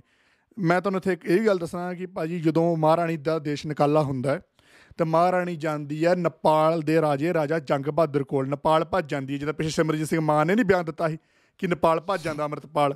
ਕਿਉਂਕਿ ਨੇਪਾਲ ਦੇ ਤਾਂ ਬੜੇ ਵਧੀਆ ਰਿਲੇਸ਼ਨ ਨੇ। ਤੇ ਮਹਾਰਾਜਾ ਜੰਗ ਬਹਾਦਰ ਦੇ ਭਾਜੀ ਮਹਾਰਾਜਾ ਰਣਜੀਤ ਸਿੰਘ ਨਾਲ ਬਹੁਤ ਵਧੀਆ ਰਿਲੇਸ਼ਨ ਸੀਗੇ। ਨੇਪਾਲ ਇੱਕ ਇਹੋ ਜਿਹੀ ਕੰਟਰੀ ਹੈ ਜਿੱਤੇ ਕਦੇ ਵੀ ਗੋਰਿਆਂ ਨੇ ਰਾਜ ਨਹੀਂ ਕੀਤਾ ਤੇ ਨਾ ਹੀ ਉਹਦੇ ਵੱਲ ਦੇਖਿਆ ਰਾਜ ਕਰਨ ਨਾਲ ਉਹਦੇ ਪਿੱਛੇ ਮੇਨ ਰੀਜ਼ਨ ਜਿਹੜਾ ਸੀ ਗੋਰਿਆਂ ਨੂੰ ਉਹਦੇ 'ਚ ਕੋਈ ਚੰਗਿਆਈ ਦਿਖੀ ਨਹੀਂ ਕੋਈ ਆਪਣਾ ਫਾਇਦਾ ਦੇਖਿਆ ਨਹੀਂ ਕਿ ਆਪਾਂ ਇੱਥੇ ਰਾਜ ਕਰਕੇ ਕੀ ਕਰਨਾ ਹੈ ਕਿਉਂਕਿ ਤੁਹਾਨੂੰ ਪਤਾ ਨੇਪਾਲ ਪਹਾੜੀ ਇਲਾਕਾ ਜਾਂ ਕੁਝ ਵੀ। ਮਹਾਰਾਜ ਜੰਗ ਸਿੰਘ ਨੇ ਮਹਾਰਾਣੀ ਨੂੰ ਆਪਣੇ ਕੋਲ ਪੂਰੀ ਇੱਜ਼ਤ ਨਾਲ ਰੱਖਿਆ ਸਿਰਫ ਦੋਸਤ ਹੋਣ ਦੇ ਨਾਤੇ। ਉਹਨਾਂ ਦੀ ਪੈਨਸ਼ਨ ਵੀ ਲਾਈ ਤੇ ਪੂਰੀ ਰਾਣੀਆਂ ਵਾਲੀ ਸਹੂਲਤ ਉਹਨਾਂ ਨੂੰ ਦਿੱਤੀ। ਮਤਲਬ ਕਿ ਚਲੋ ਪੂਰੀ ਰਾਣੀਆਂ ਵਾਲੀ ਤੇ ਨਹੀਂ ਮਤਲਬ ਕਿ ਜਿੱਦਾਂ ਕਿ ਬੰਦੇ ਦਾ ਖਰਚਾ ਚੱਲ ਸਕੇ ਤੇ ਵਧੀਆ ਬੰਦੇ ਜ਼ਿੰਦਗੀ ਜੀ ਸਕੇ।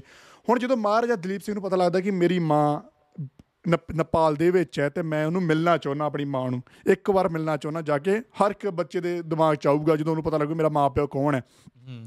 ਉਹ ਰਿਕੁਐਸਟ ਕਰਦਾ ਹੈ ਕਵੀਨ ਵਿਕਟੋਰੀਆ ਨੂੰ ਕਿ ਮੈਨੂੰ ਪਲੀਜ਼ ਇੱਕ ਵਾਰ ਇੰਡੀਆ ਜਾਣ ਦਿੱਤਾ ਜਾਵੇ ਕਿ ਮੈਂ ਹੋਰ ਕੁਝ ਨਹੀਂ ਕਰੂੰਗਾ ਮੈਂ ਆਪਣੀ ਮਾਂ ਨੂੰ ਮਿਲ ਕੇ ਆ ਜਾਊਂਗਾ। ਤੇ ਪਹਿਲਾਂ ਤਾਂ ਗੋਰੇ ਭਾਜੀ ਬਹੁਤ ਚਿਰ ਡਿਨਾਈ ਕਰਦੇ ਰਹੇ ਕਿ ਨਹੀਂ ਨਹੀਂ ਜੀ, ਅਸੀਂ ਨਹੀਂ ਮਿਲ ਦੇ ਸਕਦੇ ਕਿਉਂਕਿ ਉਹਨਾਂ ਨੂੰ ਸੀਗਾ ਕਿ ਮਹਾਰਾਜਾ ਰਣਜੀਤ, ਦਲੀਪ ਸਿੰਘ ਨੂੰ ਫਿਰ ਸਿੱਖ ਰਾਜ ਯਾਦ ਨਾ ਆ ਜੇ ਫਿਰ ਬਗਾਵਤ ਸ਼ੁਰੂ ਨਾ ਕਰ ਦੇ।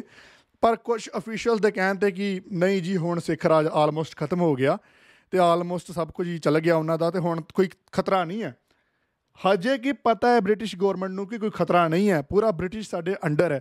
ਫਿਰ ਵੀ ਇਹ ਬਿਆਨ ਦਿੱਤਾ ਜਾਂਦਾ ਇਹ ਜਵਾਬ ਦਿੱਤਾ ਜਾਂਦਾ ਕਿ ਮਹਾਰਾਜਾ ਮਾਂ ਨੂੰ ਮਿਲਣਾ ਚਾਹੁੰਦੇ ਨੇ ਜਾ ਸਕਦੇ ਨੇ ਪਰ ਉਹ ਪੰਜਾਬ ਨਹੀਂ ਜਾਣਗੇ। ਉਹ ਕਲਕੱਤੇ ਜਾਣਗੇ ਜਿੱਥੇ ਉਸ ਟਾਈਮ ਰਾਜਧਾਨੀ ਸੀ ਬ੍ਰਿਟਿਸ਼ ਇੰਡੀਅਨ ਆਪਣੀ ਇੰਡੀਆ ਦੀ ਬ੍ਰਿਟਿਸ਼ ਇੰਡੀਆ ਦੀ ਰਾਜਧਾਨੀ ਪਹਿਲਾਂ ਕਲਕੱਤਾ ਸੀ 1911 ਚ ਦਿੱਲੀ ਮੂਵ ਹੋਈ ਹੈ ਨਾ ਤੇ ਜਾਂਦਾ ਹੈ ਰਾਜਾ ਆਪਣੀ ਮਾਂ ਨੂੰ ਮਿਲਦਾ ਹੈ 17 ਆਪਣੀ ਮਾਂ ਨੂੰ ਮਿਲਦਾ ਹੈ 13 ਸਾਲਾਂ ਬਾਅਦ 13 ਸਾਲਾਂ ਬਾਅਦ ਆਪਣੀ ਮਾਂ ਨੂੰ ਮਿਲਦਾ ਹੈ ਉਦੋਂ ਦੀ ਉਮਰ 17 ਸਾਲ ਹੁੰਦੀ ਹੈ।